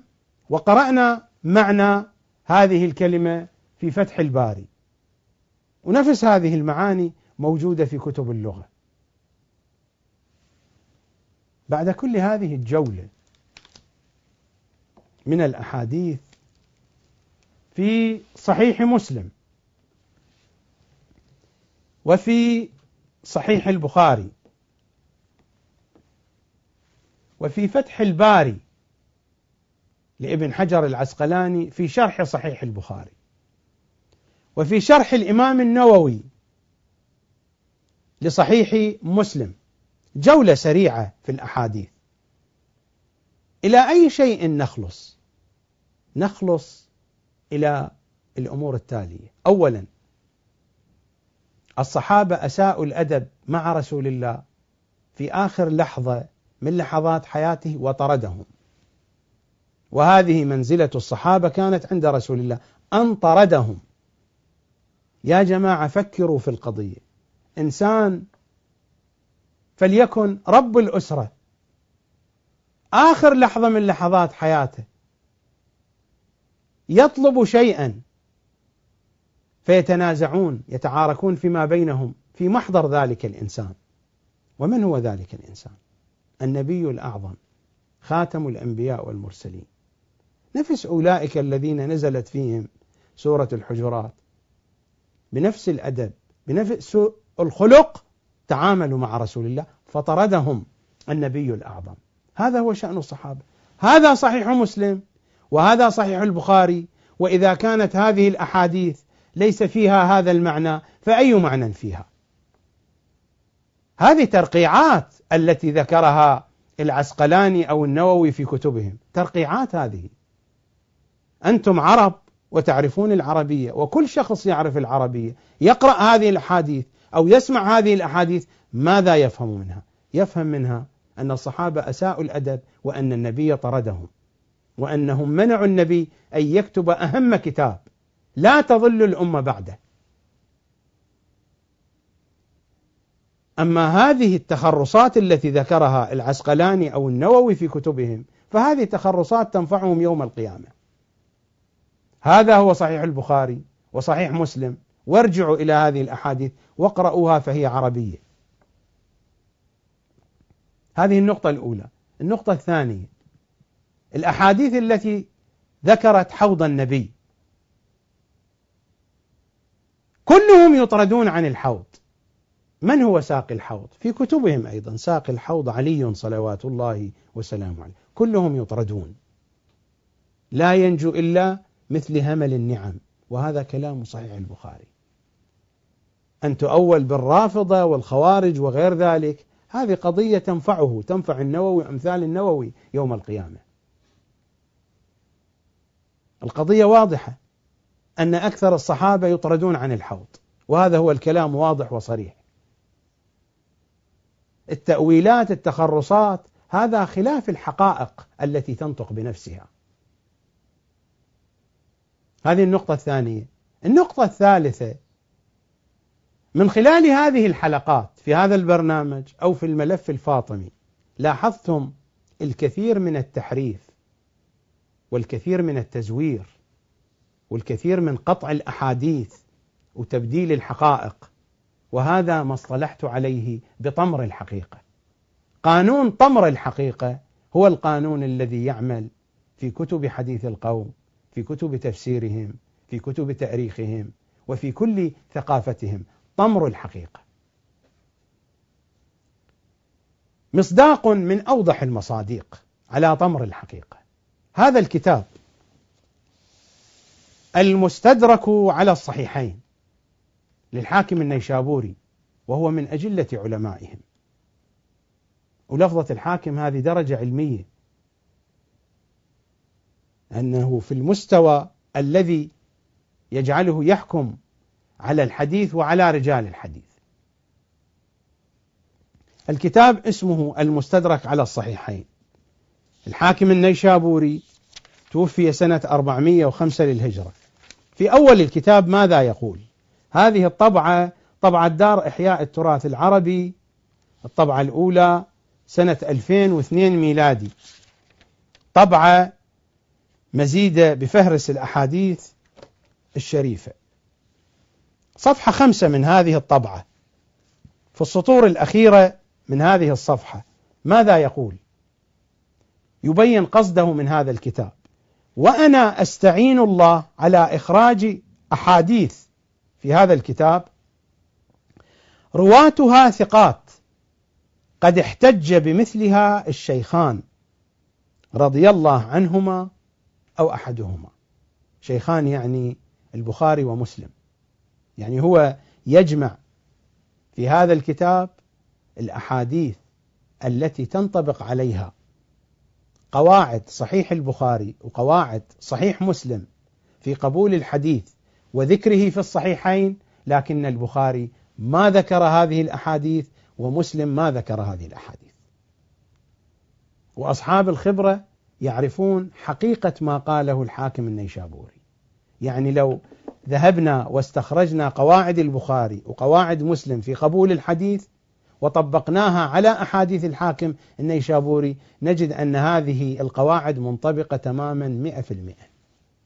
فالحاكم النيشابوري ما كان مخطئا ولا كان مجرما ولا كان كذابا حينما جمع هذه الروايات وفقا لشرائط البخاري ومسلم لكن البخاري ومسلم ما ذكروا هذه الأحاديث. لكن الآن ما هو موقف المخالفين لأهل البيت من هذا الكتاب؟ يرفضون هذا الكتاب. ويصفون الحاكم النيشابوري بالترفض بأنه عنده ترفض ليس رافضيا لكن عنده ترفض ميل إلى الرافضية. والرجل منهجه منهجهم وطريقته العلمية في قبول الأحاديث طريقتهم. لماذا صار الحاكم النيشابوري مجرما في نظرهم؟ فلا تقبل أحاديثه. ما هي جريمة الحاكم النيشابوري؟ جريمة الحاكم النيشابوري هي كالتالي. بحسب هذه الطبعة صفحة 654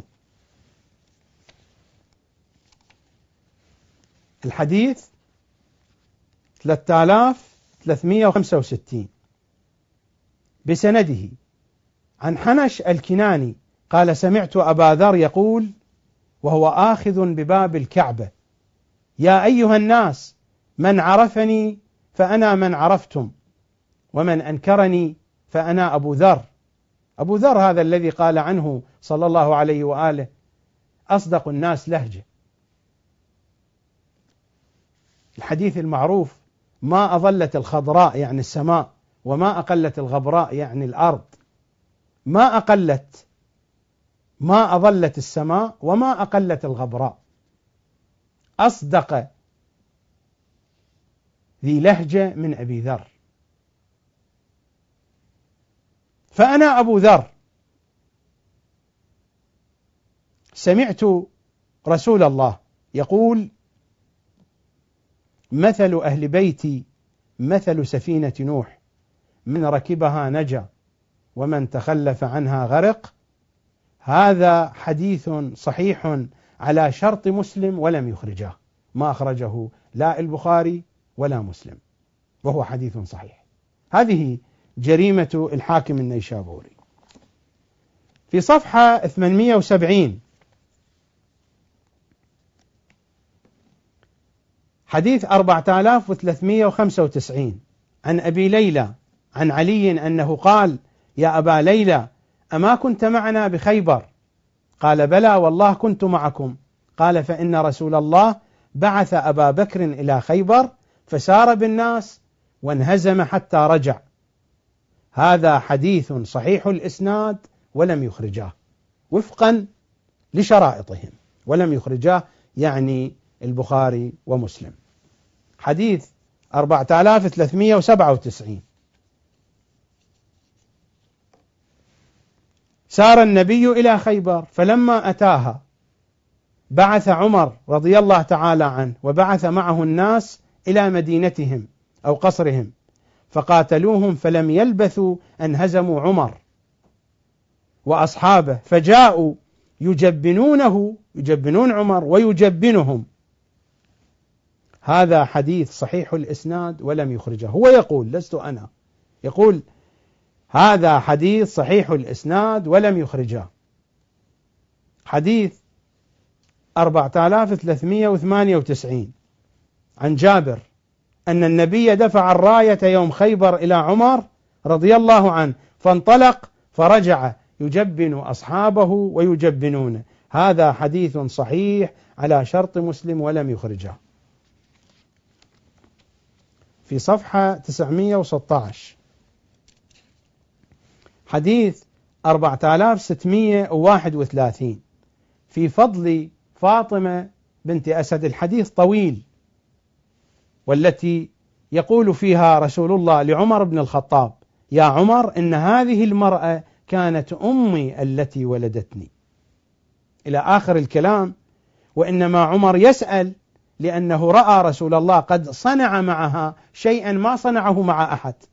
لما ماتت فاطمة بنت أسد ابن هاشم كفنها رسول الله في قميصه وصلى عليها وكبر عليها سبعين تكبيرة ونزل في قبرها. فجعل يومئ في نواحي القبر كأنه يوسعه ويسوي عليها. إلى آخر الكلام. هذا الحديث صحيح وما أخرجاه. حديث آخر. هذا الحديث أيضا صحيح وعلى شرط الشيخين على شرط البخاري ومسلم. ماذا يتضمن هذا الحديث؟ يتضمن أن معاوية كان يسب عليا لأنه الآن من المخالفين من ينكر بأن معاوية ما سب عليا. سمعت عامر بن سعد يقول قال معاوية لسعد بن أبي وقاص رضي الله عنهما ما يمنعك أن تسب ابن أبي طالب؟ معاوية يقول لسعد قال فقال لا أسب ما ذكرت ثلاثا. قال هن له رسول الله لئن تكون لي واحدة منهن أحب إلي من حمر النعم. قال له معاوية ما هن يا أبا إسحاق؟ قال لا أسبه ما ذكرت حين نزل عليه الوحي. يعني نزل الوحي على النبي. فأخذ عليا وابنيه وفاطمة فأدخلهم تحت ثوبه ثم قال ربي إن هؤلاء أهل بيتي. ولا أسبه ما ذكرت حين خله في غزوة تبوك غزاها رسول الله. فقال له علي خلفتني مع الصبيان والنساء. قال ألا ترضى أن تكون مني بمنزلة هارون من موسى إلا أنه لا نبوة بعدي ولا أسبه ما ذكرت يوم خيبر. قال رسول الله لا أعطين هذه الراية رجلا يحب الله ورسوله ويفتح الله على يديه. فتطاولنا لرسول الله. فقال أين علي؟ قالوا هو أرمد. فقال ادعوه. فدعوه فبصق في وجهه ثم أعطاه الراية.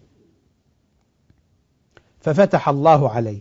قال فلا والله ما ذكره معاوية بحرف. يعني معاوية قطع السب ما زال في المدينة وإلا بقي يسب.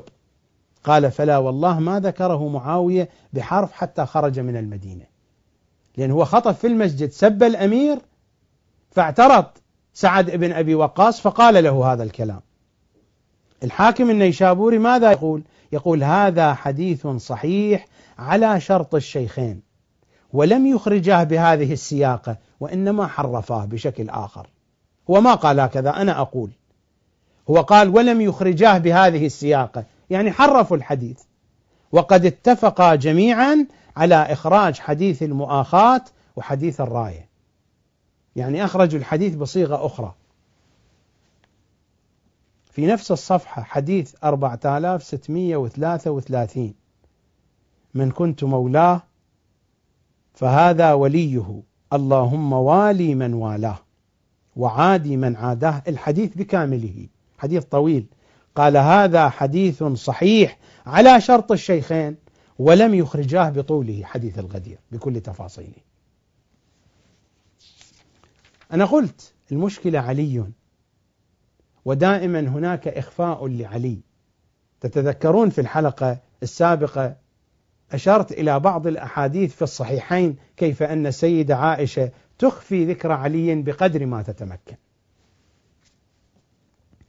في صفحة 918 الحديث 4639 بسنده عن ابن عباس قال لعلي أربع خصال ليست لأحد هو أول عربي وأعجمي صلى مع رسول الله. وهو الذي كان لواؤه معه في كل زحف. الراية ما أعطيت لأحد فقط لعلي. وإنما أعطيت رايات لأبي بكر وعمر. الراية التي أعطيت لأبي بكر وعمر ليس هي الراية الأصلية. الراية الأصلية بقيت محفوظة لعلي. هناك رايات عدة رايات. هناك لواء النبي وهذا خاص بعلي لا يعطيه لأحد. وهو الذي كان لواؤه معه في كل زحف والذي صبر معه يوم المهراس. يوم المهراس هو يوم أحد. والذي صبر معه يوم المهراس.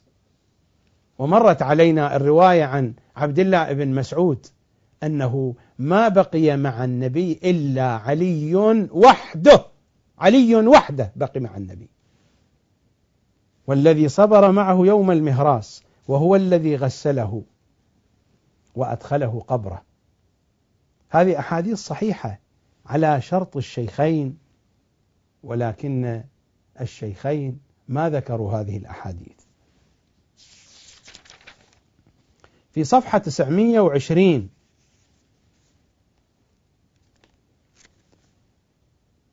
4648 تحت عنوان لم يرفع حجر من بيت المقدس إلا وجد تحته دم عند شهادة علي.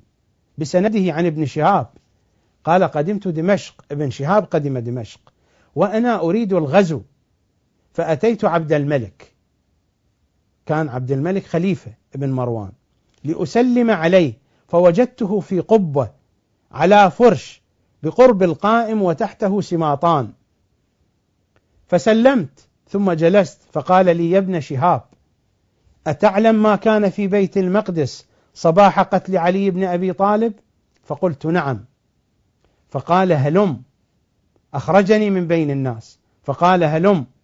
فقمت من وراء الناس حتى أتيت خلف القبة فحول إلي وجهه فأحنى علي يعني أحنى بوجهه علي يريد أن يحدثه بهدوء.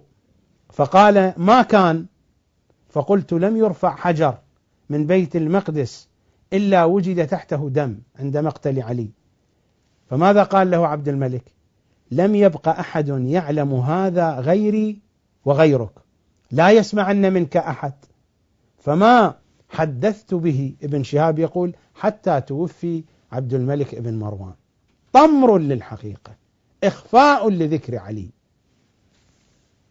هذه الأحاديث التي صار بها الحاكم النيشابوري مجرما فرفضت أحاديثه ورفض كتابه. صفحة 924 حديث 4672 أنه قال صلى الله عليه وآله لعلي أنت مني وأنا منك. يعلق على هذا الحديث يقول هذا حديث صحيح الإسناد ولم يخرجاه بهذه الألفاظ. غير فيه. لأن حديث طويل هذا خلاصة الحديث. هذا حديث صحيح الإسناد ولم يخرجاه بهذه الألفاظ غيروا في الألفاظ. تلاحظون هم أيضا يعرفون هذه الحقيقة. صفحة 925 حديث 4673 عن أبي عبد الله الجدلي قال دخلت على أم سلمة رضي الله عنها فقالت لي أيسب رسول الله فيكم؟ فقلت معاذ الله أو سبحان الله أو كلمة نحوها. فقالت سمعت رسول الله يقول من سب عليا فقد سبني. يقول هذا حديث صحيح الإسناد ولم يخرجه لم يخرجه البخاري ومسلم. هذا السر في أهمية الكتابين عند القوم وهذا السر في جريمة الحاكم النيشابوري. الحديث 4674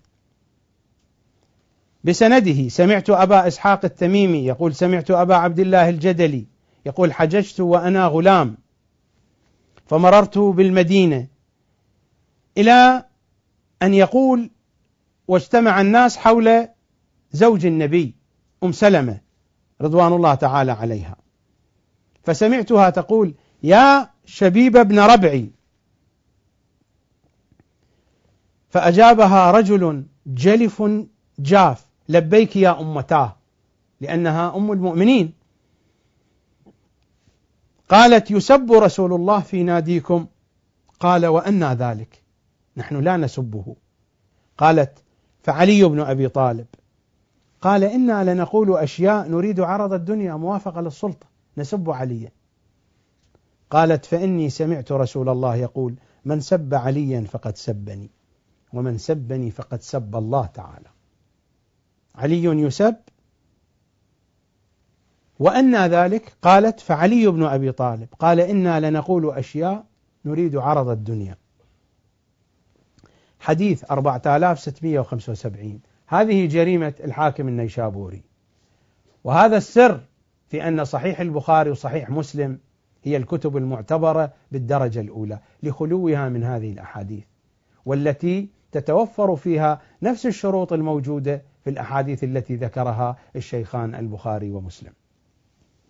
حديث 4675 عن أبي ذر قال قال رسول الله من أطاعني فقد أطاع الله ومن عصاني فقد عصى الله ومن أطاع عليا فقد أطاعني ومن عصى عليا فقد عصاني. هو يعلق يقول هذا حديث صحيح الإسناد ولم يخرجه وكل هذه الأحاديث علق عليها.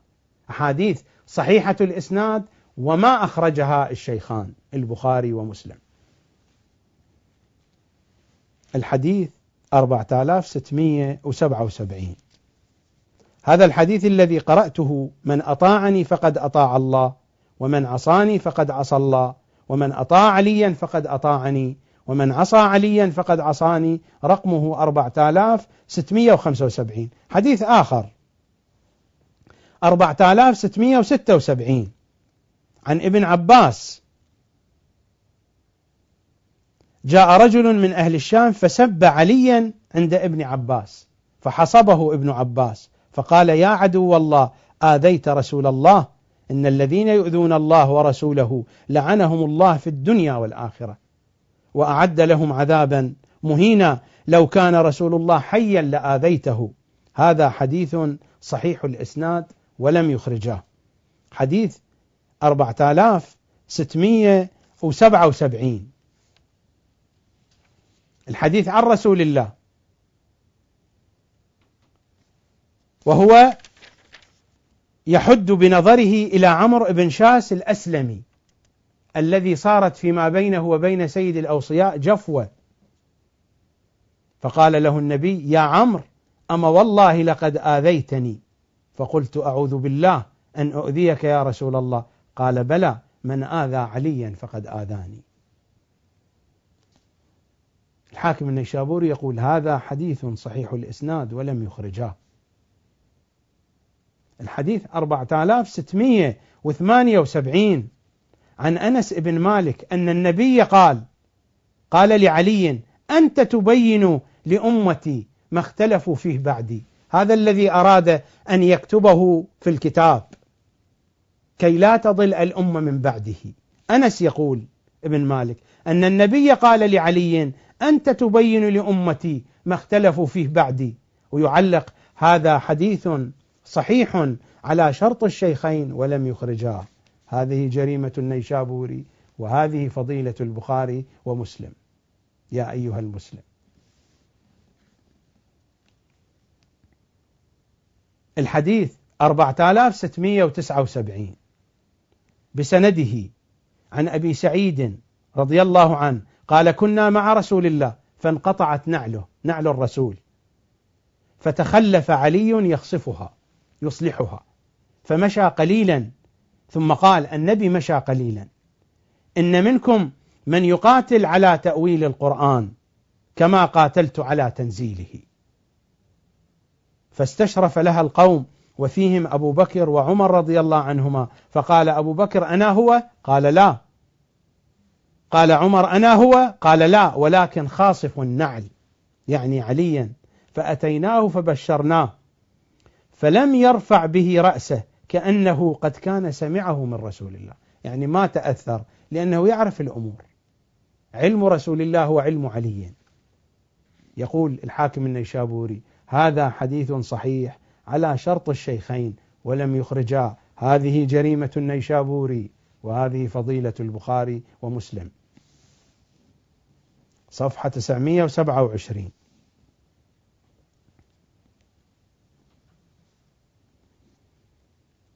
حدثني أبو سعيد التيمي عن أبي ثابت مولى أبي ذر. هذا الحديث 4685 صفحة 927 كنت مع علي رضي الله عنه يوم الجمل فلما رأيت عائشة واقفة دخلني بعض ما يدخل الناس. يعني شك. فكشف الله عني ذلك عند صلاة الظهر زال عني الشك. فقاتلت مع أمير المؤمنين.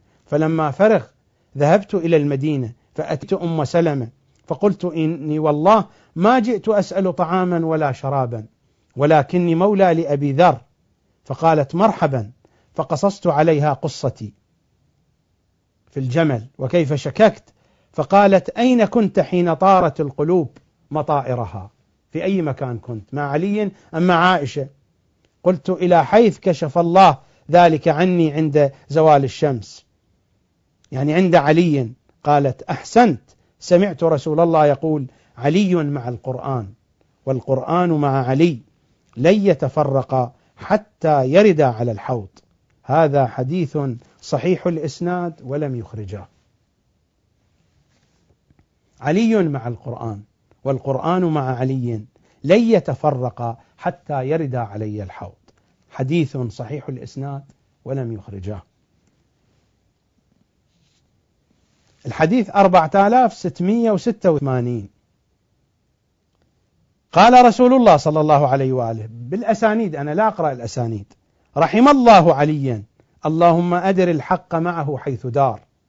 هذا حديث صحيح على شرط مسلم ولم يخرجاه. حديث صفحة 928 4688 عن زيد بن أرقم. قال كانت لنفر من أصحاب رسول الله أبواب شارعة في المسجد يعني مفتوحة على المسجد. فقال يوما سدوا هذه الأبواب إلا باب علي. قال فتكلم في ذلك ناس فقام رسول الله فحمد الله وأثنى عليه. ثم قال أما بعد فإني أمرت بسد هذه الأبواب غير باب علي. فقال فيه قائلكم والله ما سددت شيئا ولا فتحته ولكني أمرت بشيء فاتبعته. يقول هذا حديث صحيح الإسناد ولم يخرجاه حديث 4689 عن أبي هريرة قال عمر بن الخطاب رضي الله عنه لقد أعطي علي بن أبي طالب ثلاث خصال لئن تكون لي خصلة منها أحب إلي من أن أعطى حمر حمر النعم. قيل وما هن يا أمير المؤمنين؟ قال تزوجه فاطمة بنت رسول الله وسكناه المسجد مع رسول الله. يحل له فيه ما يحل له والراية يوم خيبر. هذا حديث صحيح الإسناد. النيشابوري يقول ولم يخرجاه. والقوم خطبوا فاطمة. أبو بكر خطب فاطمة عمر خطب فاطمة. لماذا لم يزوج النبي الأعظم فاطمة إلا لعلي. ما كانوا أكفاء لفاطمة. علي كان كفءا لفاطمة. وهذه قضية اجتماعية واضحة. وليس عليها غبار. لماذا لم يزوج النبي الأعظم أبا بكر أو عمر من فاطمة؟ صفحة 928 الحديث 4690 سألت قثم ابن العباس كيف بسنده عن أبي إسحاق؟ كيف ورث علي رسول الله دونكم؟ يعني ورثه في العلم وفي الإمامة وفي الوصية. قال لأنه كان لأنه كان أولنا به لحوقا وأشدنا به لزوقا. قال هذا حديث صحيح الإسناد ولم يخرجا. صفحة 929 وهذه الجريمة الكبرى للحاكم النيشابوري هذا الحديث. بسنده عن مجاهد عن ابن عباس رضي الله عنهما حديث 4693 قال قال رسول الله أنا مدينة العلم وعلي بابها فمن أراد المدينة فليأتي الباب. ليس حيطان وجدران ونوافذ وشبابيك هو باب واحد. من أراد المدينة فليأتي الباب. قال هذا حديث صحيح الإسناد ولم يخرجه. كثير منهم يشكلون على النيشابوري لماذا يقول على هذا الحديث حديث صحيح الإسناد؟ والواقع يثبت ذلك. كتب الرجال وكتب الحديث. تقول بأن هذا الحديث صحيح الإسناد. هذا حديث صحيح الإسناد ولم يخرجه. ويتكلم عن الأسانيد في هذا الحديث صفحة 929 4694 الحديث عن جابر بن عبد الله الأنصاري. سمعت رسول الله يقول أنا مدينة العلم وعلي بابها فمن أراد العلم فليأتي الباب. الحديث 4695 عن ابن عباس نظر النبي إلى علي فقال يا علي أنت سيد في الدنيا سيد في الآخرة. حبيبك حبيبي وحبيبي حبيب الله وعدوك عدوي وعدوي عدو الله والويل لمن أبغضك بعدي. يقول صحيح على شرط الشيخين ولكنهم ما أخرجاه وكل هذه أحاديث صحيحة. ما هي العلة؟ ليس العلة في السند ولا العلة في المتن. الألفاظ غير واضحة. العلة في علي. أنا قلت المشكلة علي. صفحة 930 حديث 4696 عن أبي ذر قال قال رسول الله علي بن أبي طالب من أطاعني فقد أطاع الله ومن عصاني فقد عصى الله ومن أطاعك فقد أطاعني ومن عصاك فقد عصاني. هذا حديث صحيح الإسناد ولم يخرجاه قال الحاكم النيشابوري. حديث 4697 عن زيد بن أرقم قال قال رسول الله من يريد أن يحيا حياتي ويموت موتي ويسكن جنة الخلد التي وعدني ربي فليتولى علي بن أبي طالب فإنه لن يخرجكم من هداه ولن يدخلكم في ضلالة. وذلك الذي أراد أن يكتب صك ولايته. بحيث لا تضل الأمة من بعده من بعد رسول الله. قال رسول الله برواية زيد بن أرقم من يريد أن يحيا حياتي ويموت موتي ويسكن جنة الخلد التي وعدني ربي فليتولى علي بن أبي طالب فإنه لن يخرجكم من هدى ولن يدخلكم في ضلاله هذا حديث صحيح الإسناد على شرطيهما ولم يخرجاه. قال الحاكم النيشابوري هذا الكلام. حديث 4698 عن أبي عبد الله الجدلي عن أبي ذر رضي الله عنه قال ما كنا نعرف المنافقين إلا بتكذيبهم الله ورسوله والتخلف عن الصلوات والبغض لعلي بن أبي طالب. لأنه لا يبغضه إلا منافق. قال هذا حديث صحيح على شرط مسلم ولم يخرجاه. حديث 4699 عن جابر الأنصاري جابر بن عبد الله الأنصاري سمعت رسول الله وهو آخذ بضبع علي بن أبي طالب وهو يقول هذا أمير البررة قاتل الفجر منصور من نصر مخذول من خذل ثم مد بها صوته. هذا حديث صحيح الإسناد ولم يخرجاه قال الحاكم النيشابوري. هذه جرائم الحاكم النيشابوري وهذه ميزات البخاري ومسلم لأنهما ما ذكرا هذه الأحاديث. وجريمة الحاكم النيشابوري هي هذه الأحاديث. علي هو المشكلة. صفحة 931 أنا ما أقرأ كل الأحاديث هذه نماذج صفحة 931 الحديث 4702 ربما طول البرنامج وكثرة الأحاديث تسبب الملل للمشاهدين لكنني أريد أن أجمع من القرائن ومن الشواهد لبيان الحقيقة. فمن يتعبه كثرة الحديث كثرة حديثي فلينتقل إلى قناة أخرى. ومن يريد أن يبحث عن الحقيقة هذه هي علائم ومعالم الحقيقة. صفحة 931 الحديث 4702 بسنده عن الأعمش عن المنهال بن عمرو عن عباد بن عبد الله الأسدي عن علي. هذا الحديث إنما أنت منذر ولكل قوم هاد. قال علي رسول الله المنذر وأنا الهادي. وأنت الهادي ومن غيرك هادي يا أمير المؤمنين. هذا حديث صحيح الإسناد ولم يخرجاه ونحن نعلم ذلك. ولن يخرجاه أيضا. لم يخرجاه ولن يخرجاه صفحة 933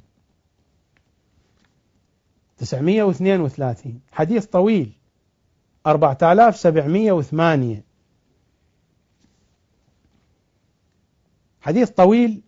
أقرأ سطرا منه فقط. وأخذ رسول الله ثوبه فوضعه على علي وفاطمة وحسن وحسين وقال إنما يريد الله ليذهب عنكم الرجس أهل البيت ويطهركم تطهيرا. حديث طويل كله في فضائل أهل البيت يقول هذا حديث صحيح الإسناد ولم يخرجاه بهذه السياقة. لعبوا به عبثوا به. لم يخرجوا هكذا. حذفوا أضافوا غيروا كطريقة البخاري خصوصا والمس ومسلم أهون منه في نقل الأحاديث. هذا حديث صحيح الإسناد ولم يخرجاه بهذه السياقة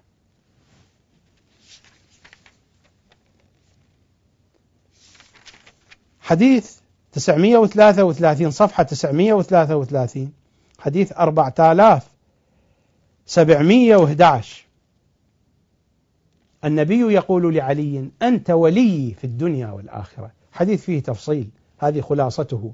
أنت ولي في الدنيا والآخرة. هذا حديث صحيح الإسناد ولم يخرجاه قال الحاكم النيشابوري. في صفحة 934 حديث 4713 بسنده سمعت أبا مريم الثقفي يقول سمعت عمار بن ياسر يقول سمعت رسول الله يقول لعلي يا علي طوبى لمن أحبك وصدق فيك وويل لمن أبغضك وكذب فيك. هذا حديث صحيح الإسناد ولم يخرجاه وكم من الأحاديث لم يخرجوا المشكلة علي صلوات الله عليه. مشكلتنا علي. صفحة 938 حديث رسول الله عدة أحاديث. وكلها صحيحة السند ولم تخرج. ما هذه الأحاديث؟ ماذا تقول؟ حديث 4736 حديث 4737 وهو مشتمل على أكثر من حديث. النظر إلى علي عبادة. النظر إلى وجه علي عبادة. حديث صحيحة السند وما أخرجها القوم. هذا حديث صحيح الإسناد. وهكذا خلف كل حديث يقول هذا حديث صحيح الإسناد ولم يخرجاه النظر إلى علي عبادة. النظر إلى وجه علي عبادة. صفحة 942 الحديث 4759 عن أم سلمة بسنده سند مفصل عن أم سلمة. قالت في بيتي نزلت.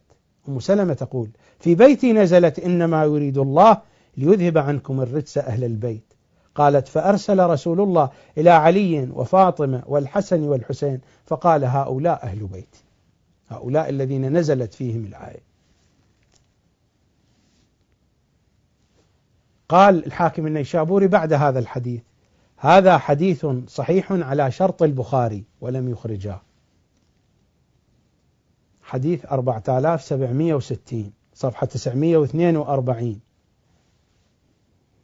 بسنده إلى أن يقول الحديث فدعا رسول الله الحسن والحسين فأقعد كل واحد منهما على فخذيه وأدنى فاطمة من حجره وزوجها ثم لف عليهم ثوبا وزوجها يعني عليا ثم لف عليهم ثوبا وقال إنما يريد الله ليذهب عنكم الرس أهل البيت ويطهركم تطهيرا.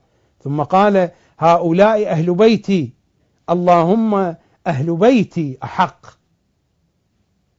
هؤلاء أهل بيتي اللهم أهل بيتي أحق.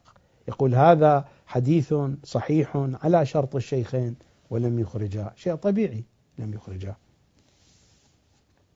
صفحة 943 الحديث 4765 بسنده عن زيد بن أرقم رضي الله عنه قال قال رسول الله إني تارك فيكم الثقلين كتاب الله وأهل بيتي وإنهما لن يتفرقا حتى يردا على الحوض.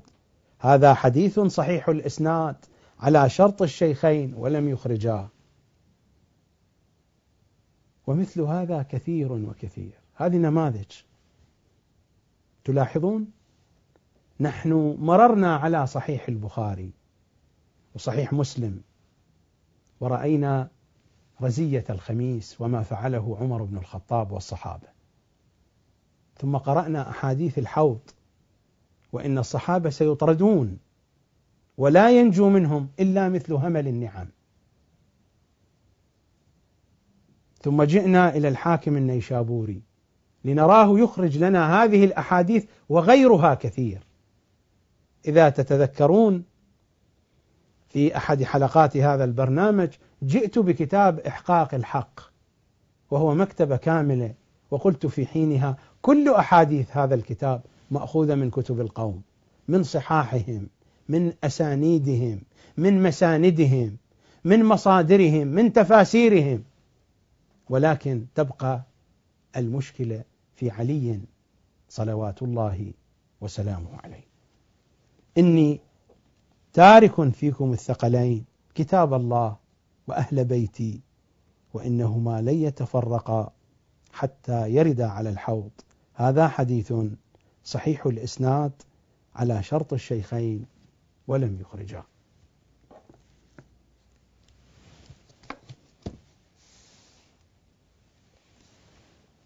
هذه صفحات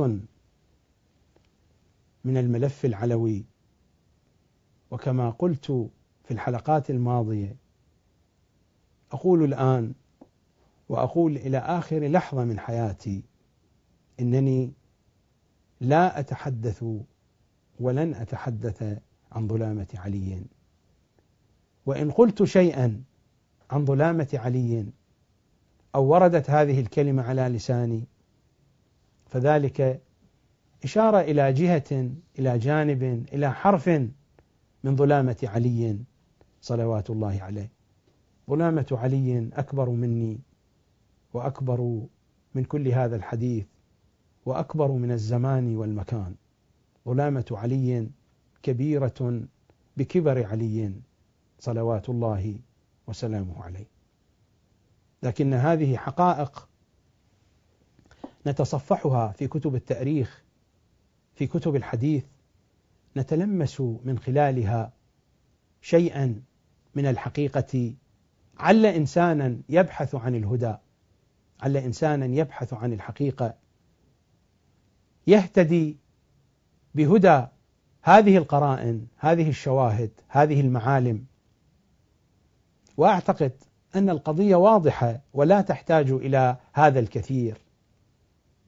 لكننا لا بد أن نبين الحقائق من هذه الجهة أو من تلكم الجهة بحسب ما يناسب المقام. قلت بأن كلامي في هذه الحلقة في هذه الحلقة يقع في ثلاث جهات.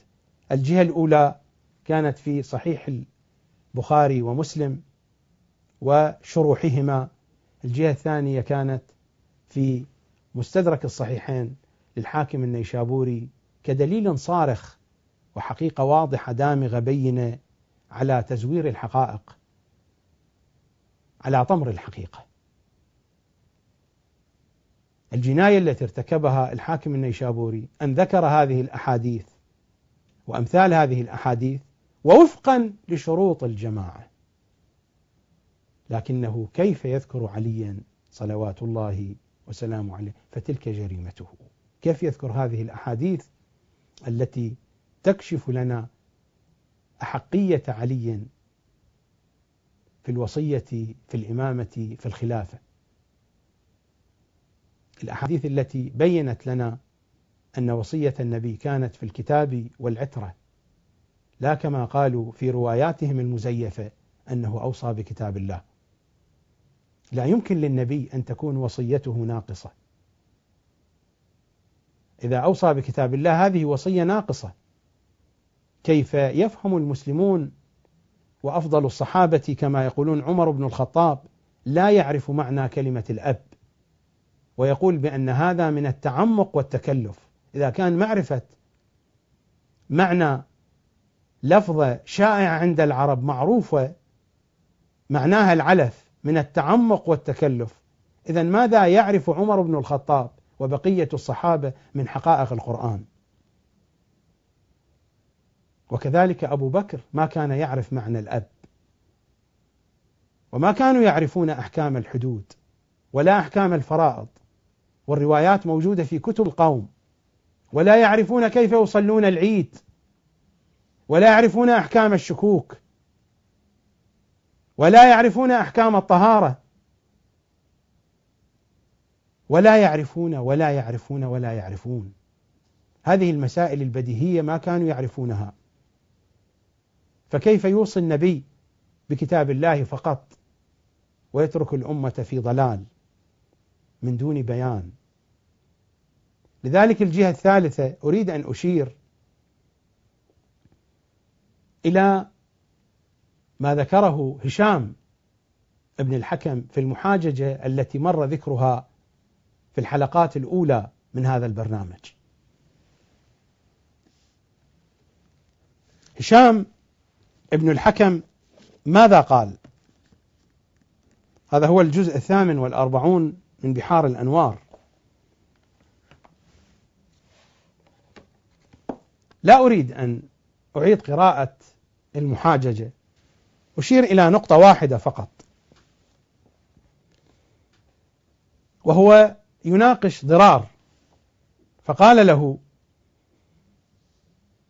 الناس بعد رسول الله لا نستطيع أن نتصور حالتهم إلا في ثلاث حالات. الحالة الأولى إما أن يكون الله عز وجل رفع التكليف عن الخلق بعد الرسول فلم يكلفهم ولم يأمرهم ولم ينههم. هذه الحالة. فالنبي ترك الأمة من دون مرجع يرجعون إليه. تركها هكذا. فإما أن تكون الأمة رفع عنها التكليف والحال أن الأمة لم يرفع عنها التكليف. حلال محمد حلال إلى يوم القيامة وحرامه حرام إلى يوم القيامة. إن الدين عند الله الإسلام والإسلام أحكام وعقائد وأخلاق وآداب وسنن وقواعد.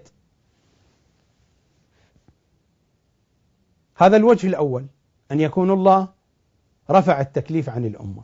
الوجه الثاني أن يكون الناس المكلفون قد استحالوا بعد الرسول علماء في مثل حد الرسول في العلم. حتى يعرفوا القرآن. القرآن يحتاج إلى علم كعلم رسول الله. فإما أن يكون التكليف قد رفع عنهم وهذا غير ممكن. أن يكون الناس الاحتمال الثاني المكلفون قد استحالوا بعد الرسول علماء في مثل حد الرسول في العلم حتى لا يحتاج أحد إلى أحد. فيكون كلهم قد استغنوا بأنفسهم وأصابوا الحق الذي لا اختلاف فيه. فهل يقول أحد بذلك؟ أنهم صاروا كلهم بحد علم رسول الله؟ لا يقول أحد بذلك. اذا إذا لم يكن التكليف مرفوعا ولا الناس عندها العلم الكامل اذا ما هو الحل المنطقي؟ الحل المنطقي وهو الوجه الثالث لا بد لهم من علم يقيمه الرسول لهم لا يسهو ولا يغلط. ولا يحيف معصوم من الذنوب مبرأ من الخطايا. يحتاج إليه ولا يحتاج إلى أحد. حتى لو أردتم أن تقولوا بأنه ليس بمعصوم لا بد من أن يقيم أحدا. ولنفترض أنه ليس بمعصوم لكنه لا بد أن يكون عنده علم لا يحتاج إلى أحد في علمه والأمة تحتاج إليه. فإما أن التكليف رفع عن الأمة وهذا غير ممكن. وإما أن الأمة وصلت في علمها إلى حد علم رسول الله وهذا غير ممكن أيضا. ولا واقع له. إذا ماذا تصنع الأمة؟ لا بد من وجود عالم ترجع إليه. من يشخص هذا العالم؟ لا بد أن يشخصه الرسول. وذلك ما شخصه في الغدير وما شخصه للأمة في الأيام الأولى للبعثة حينما نزلت الآية وأنذر عشيرتك الأقربين.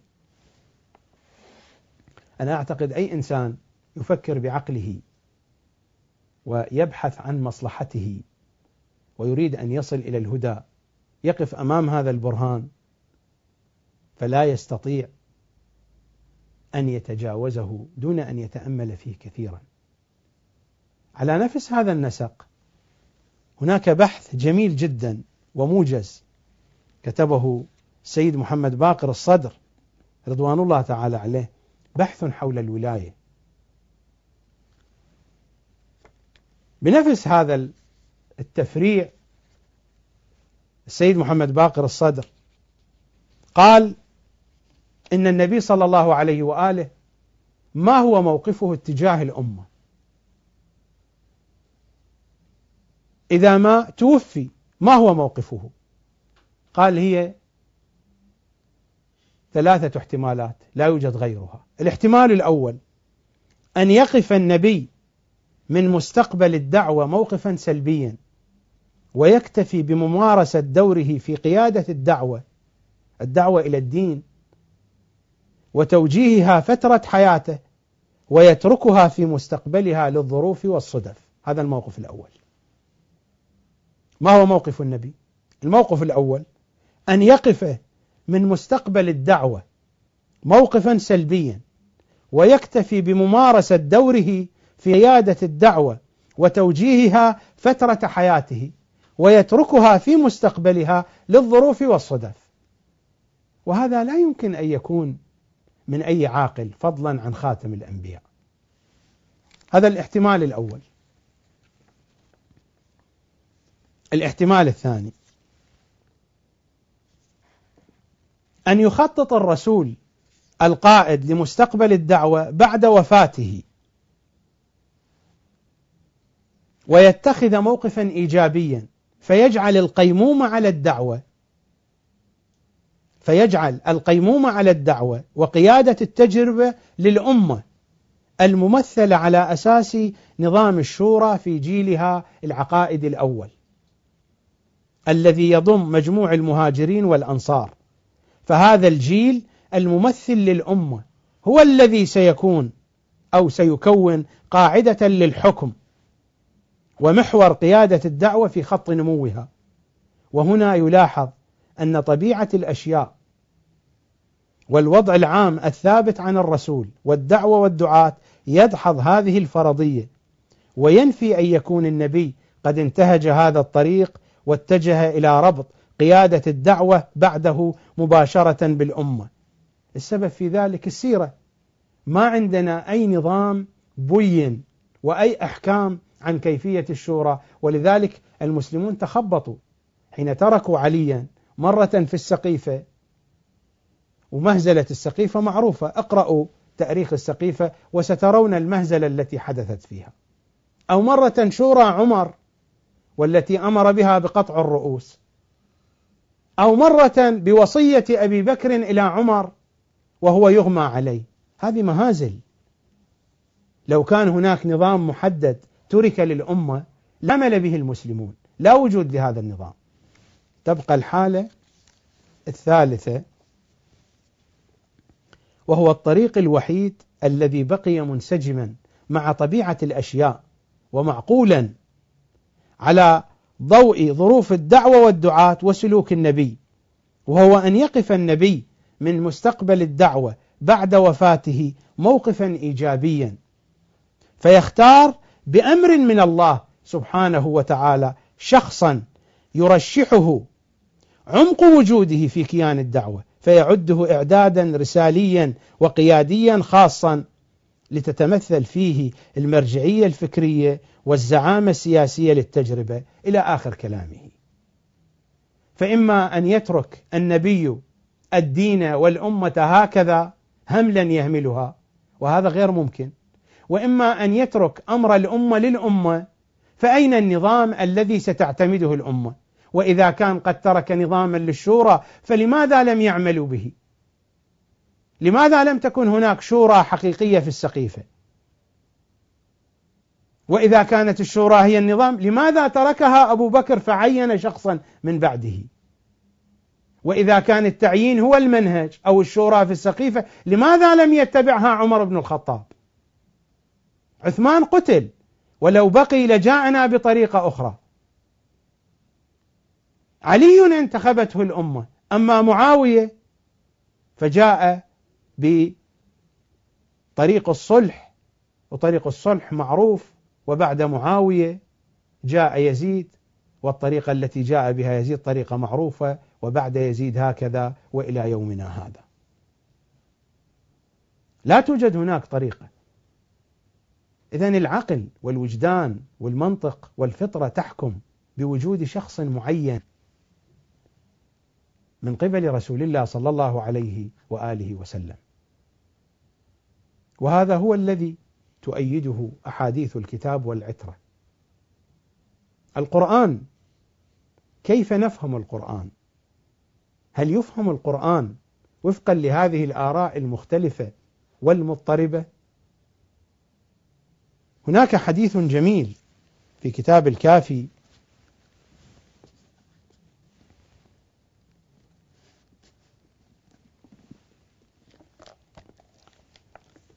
هذا هو الجزء الأول من كتاب الكافي. عن منصور بن حازم قال قلت لأبي عبد الله عليه السلام إن الله أجل وأكرم من أن يعرف بخلقه بل الخلق يعرفون بالله.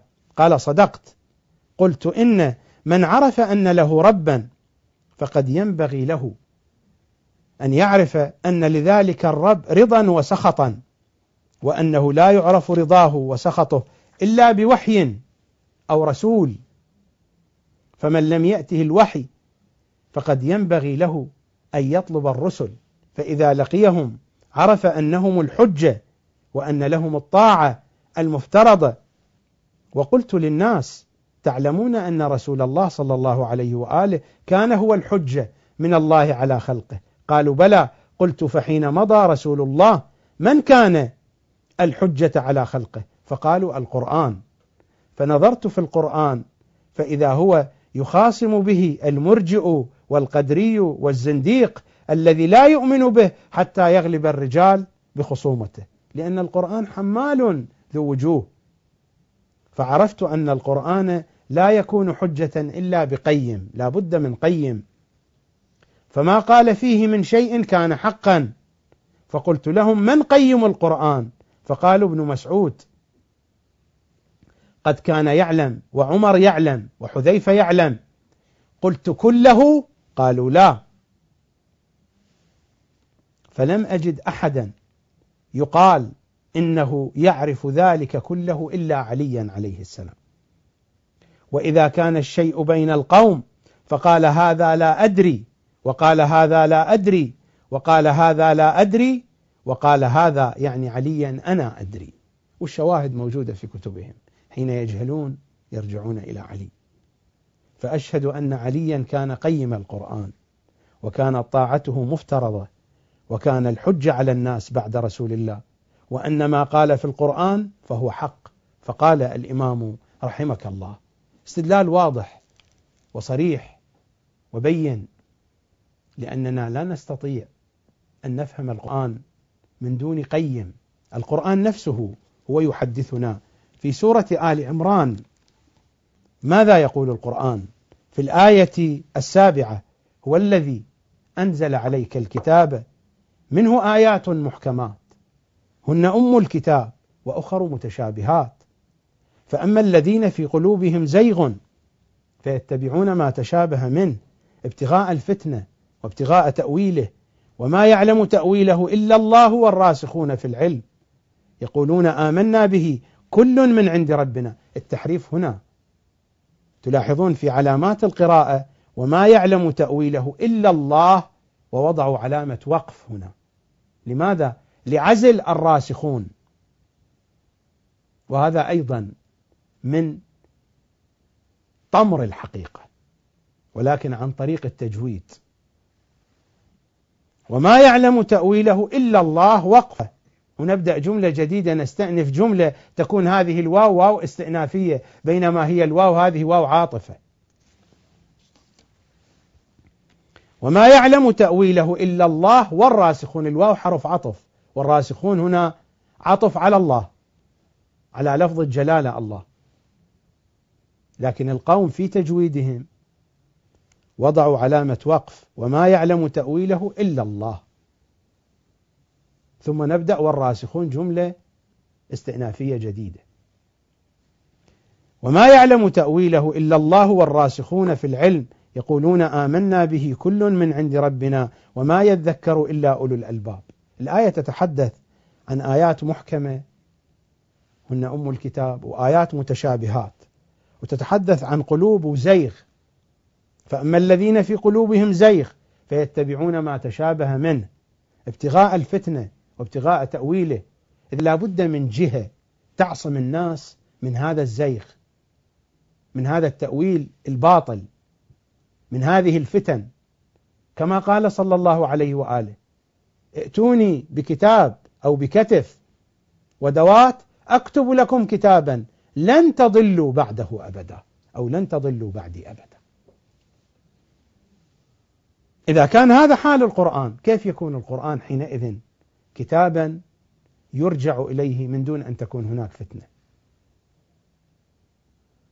هو الذي أنزل عليك الكتاب. منه آيات محكمات. هن أم الكتاب وأخر متشابهات. فأما الذين في قلوبهم زيغ فيتبعون ما تشابه منه ابتغاء الفتنة وابتغاء تأويله. إذا النجاة أين؟ وما يعلم تأويله. هناك جهة تعلم التأويل.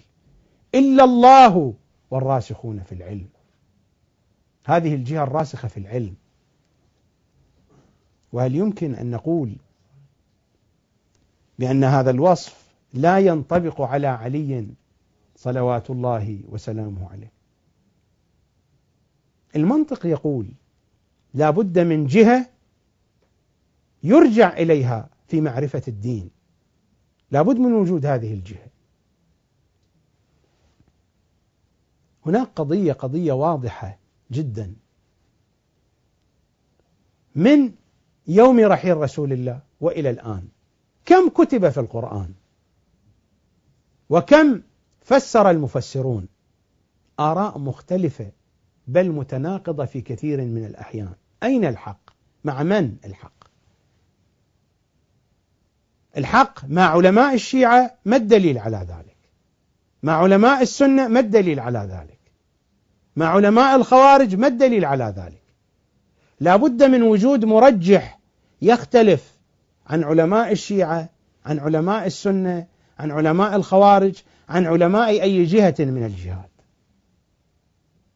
لا بد من وجود جهة هذه الجهة جهة راجحة عندها مرجحات. هذه المرجحات لم تأتي من قراءة كتاب في النحو أو كتاب في الأصول. علماء الشيعة أناس قرأوا كتبا. علماء السنة أناس قرأوا كتبا. لابد من جهة مرجحة.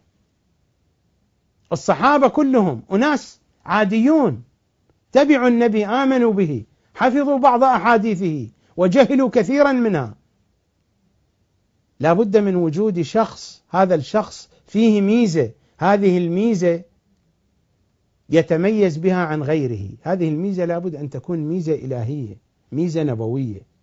هذه الميزة النبوية والميزة الإلهية لم تتجلى إلا في علي صلوات الله وسلامه عليه.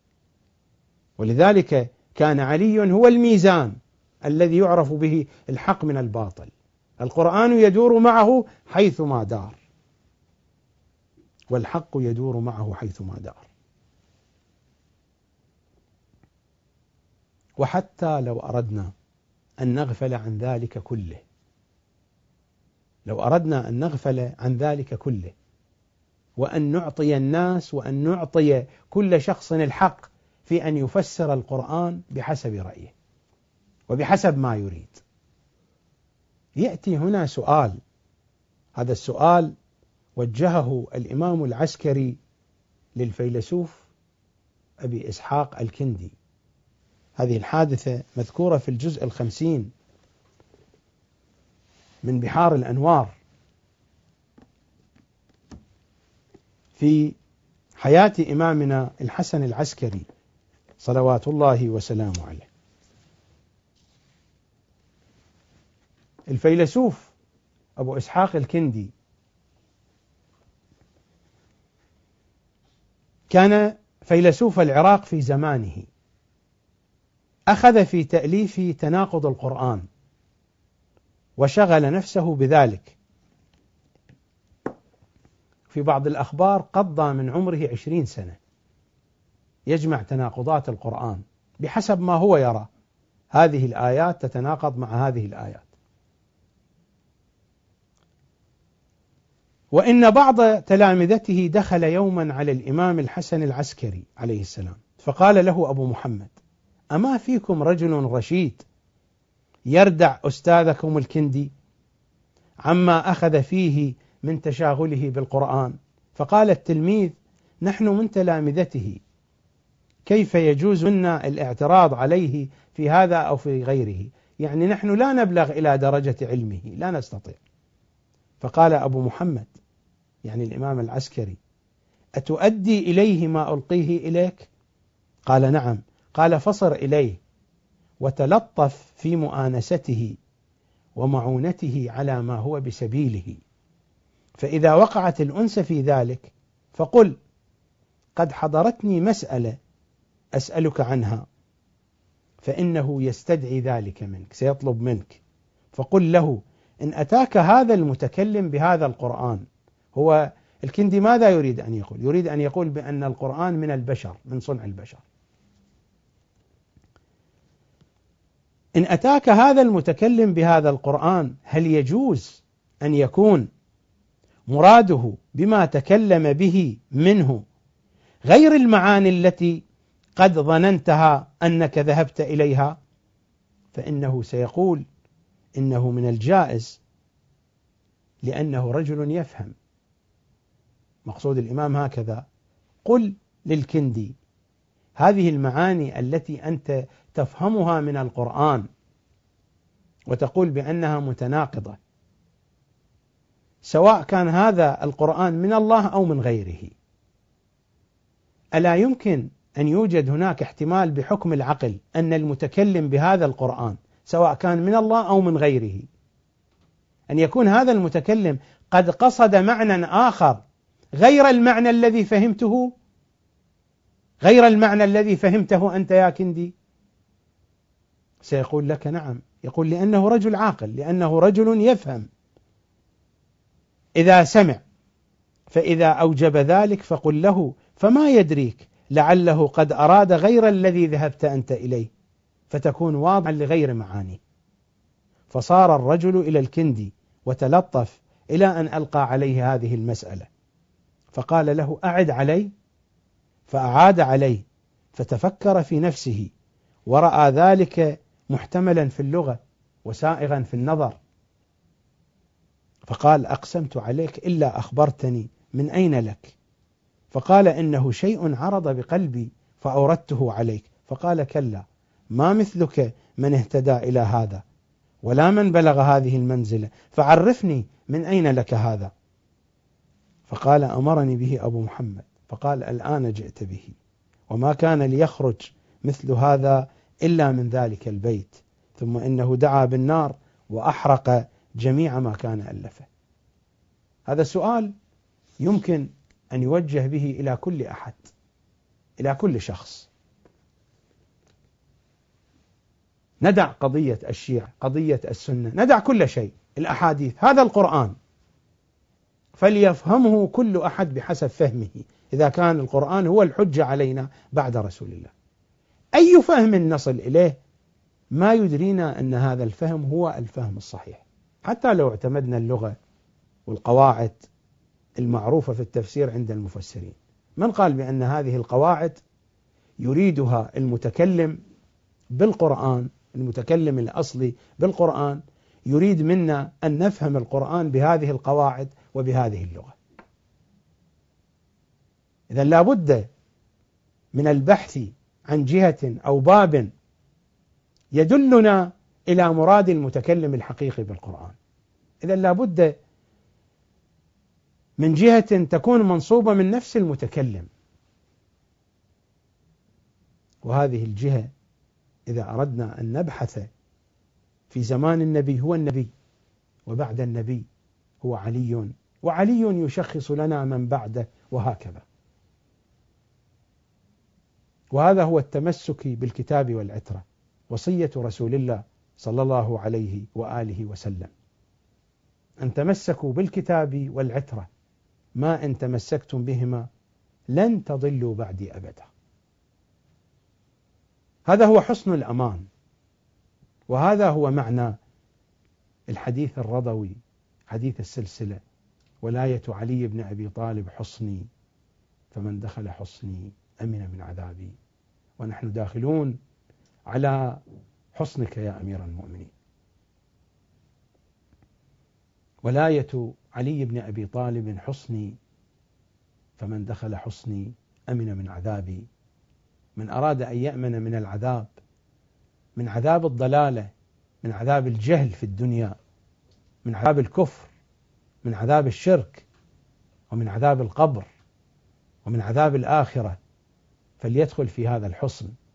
ولاية علي بن أبي طالب حصني فمن دخل حصني أمن من عذابي هنيئا للداخلين في هذا الحصن. وطوبى لهم وألف طوبى لهم ومرحى لهم وألف مرحى لهم. لأولئك الذين دخلوا في هذا الحصن المنيع.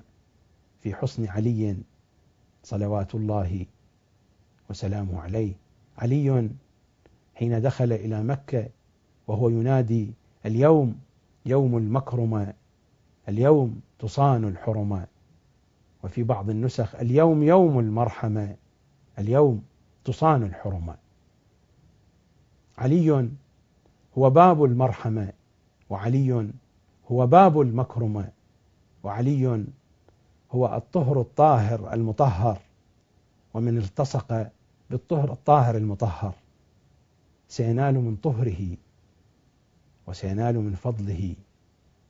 صلوات الله وسلامه عليه. هذا هو ختام الحديث في الملف العلوي.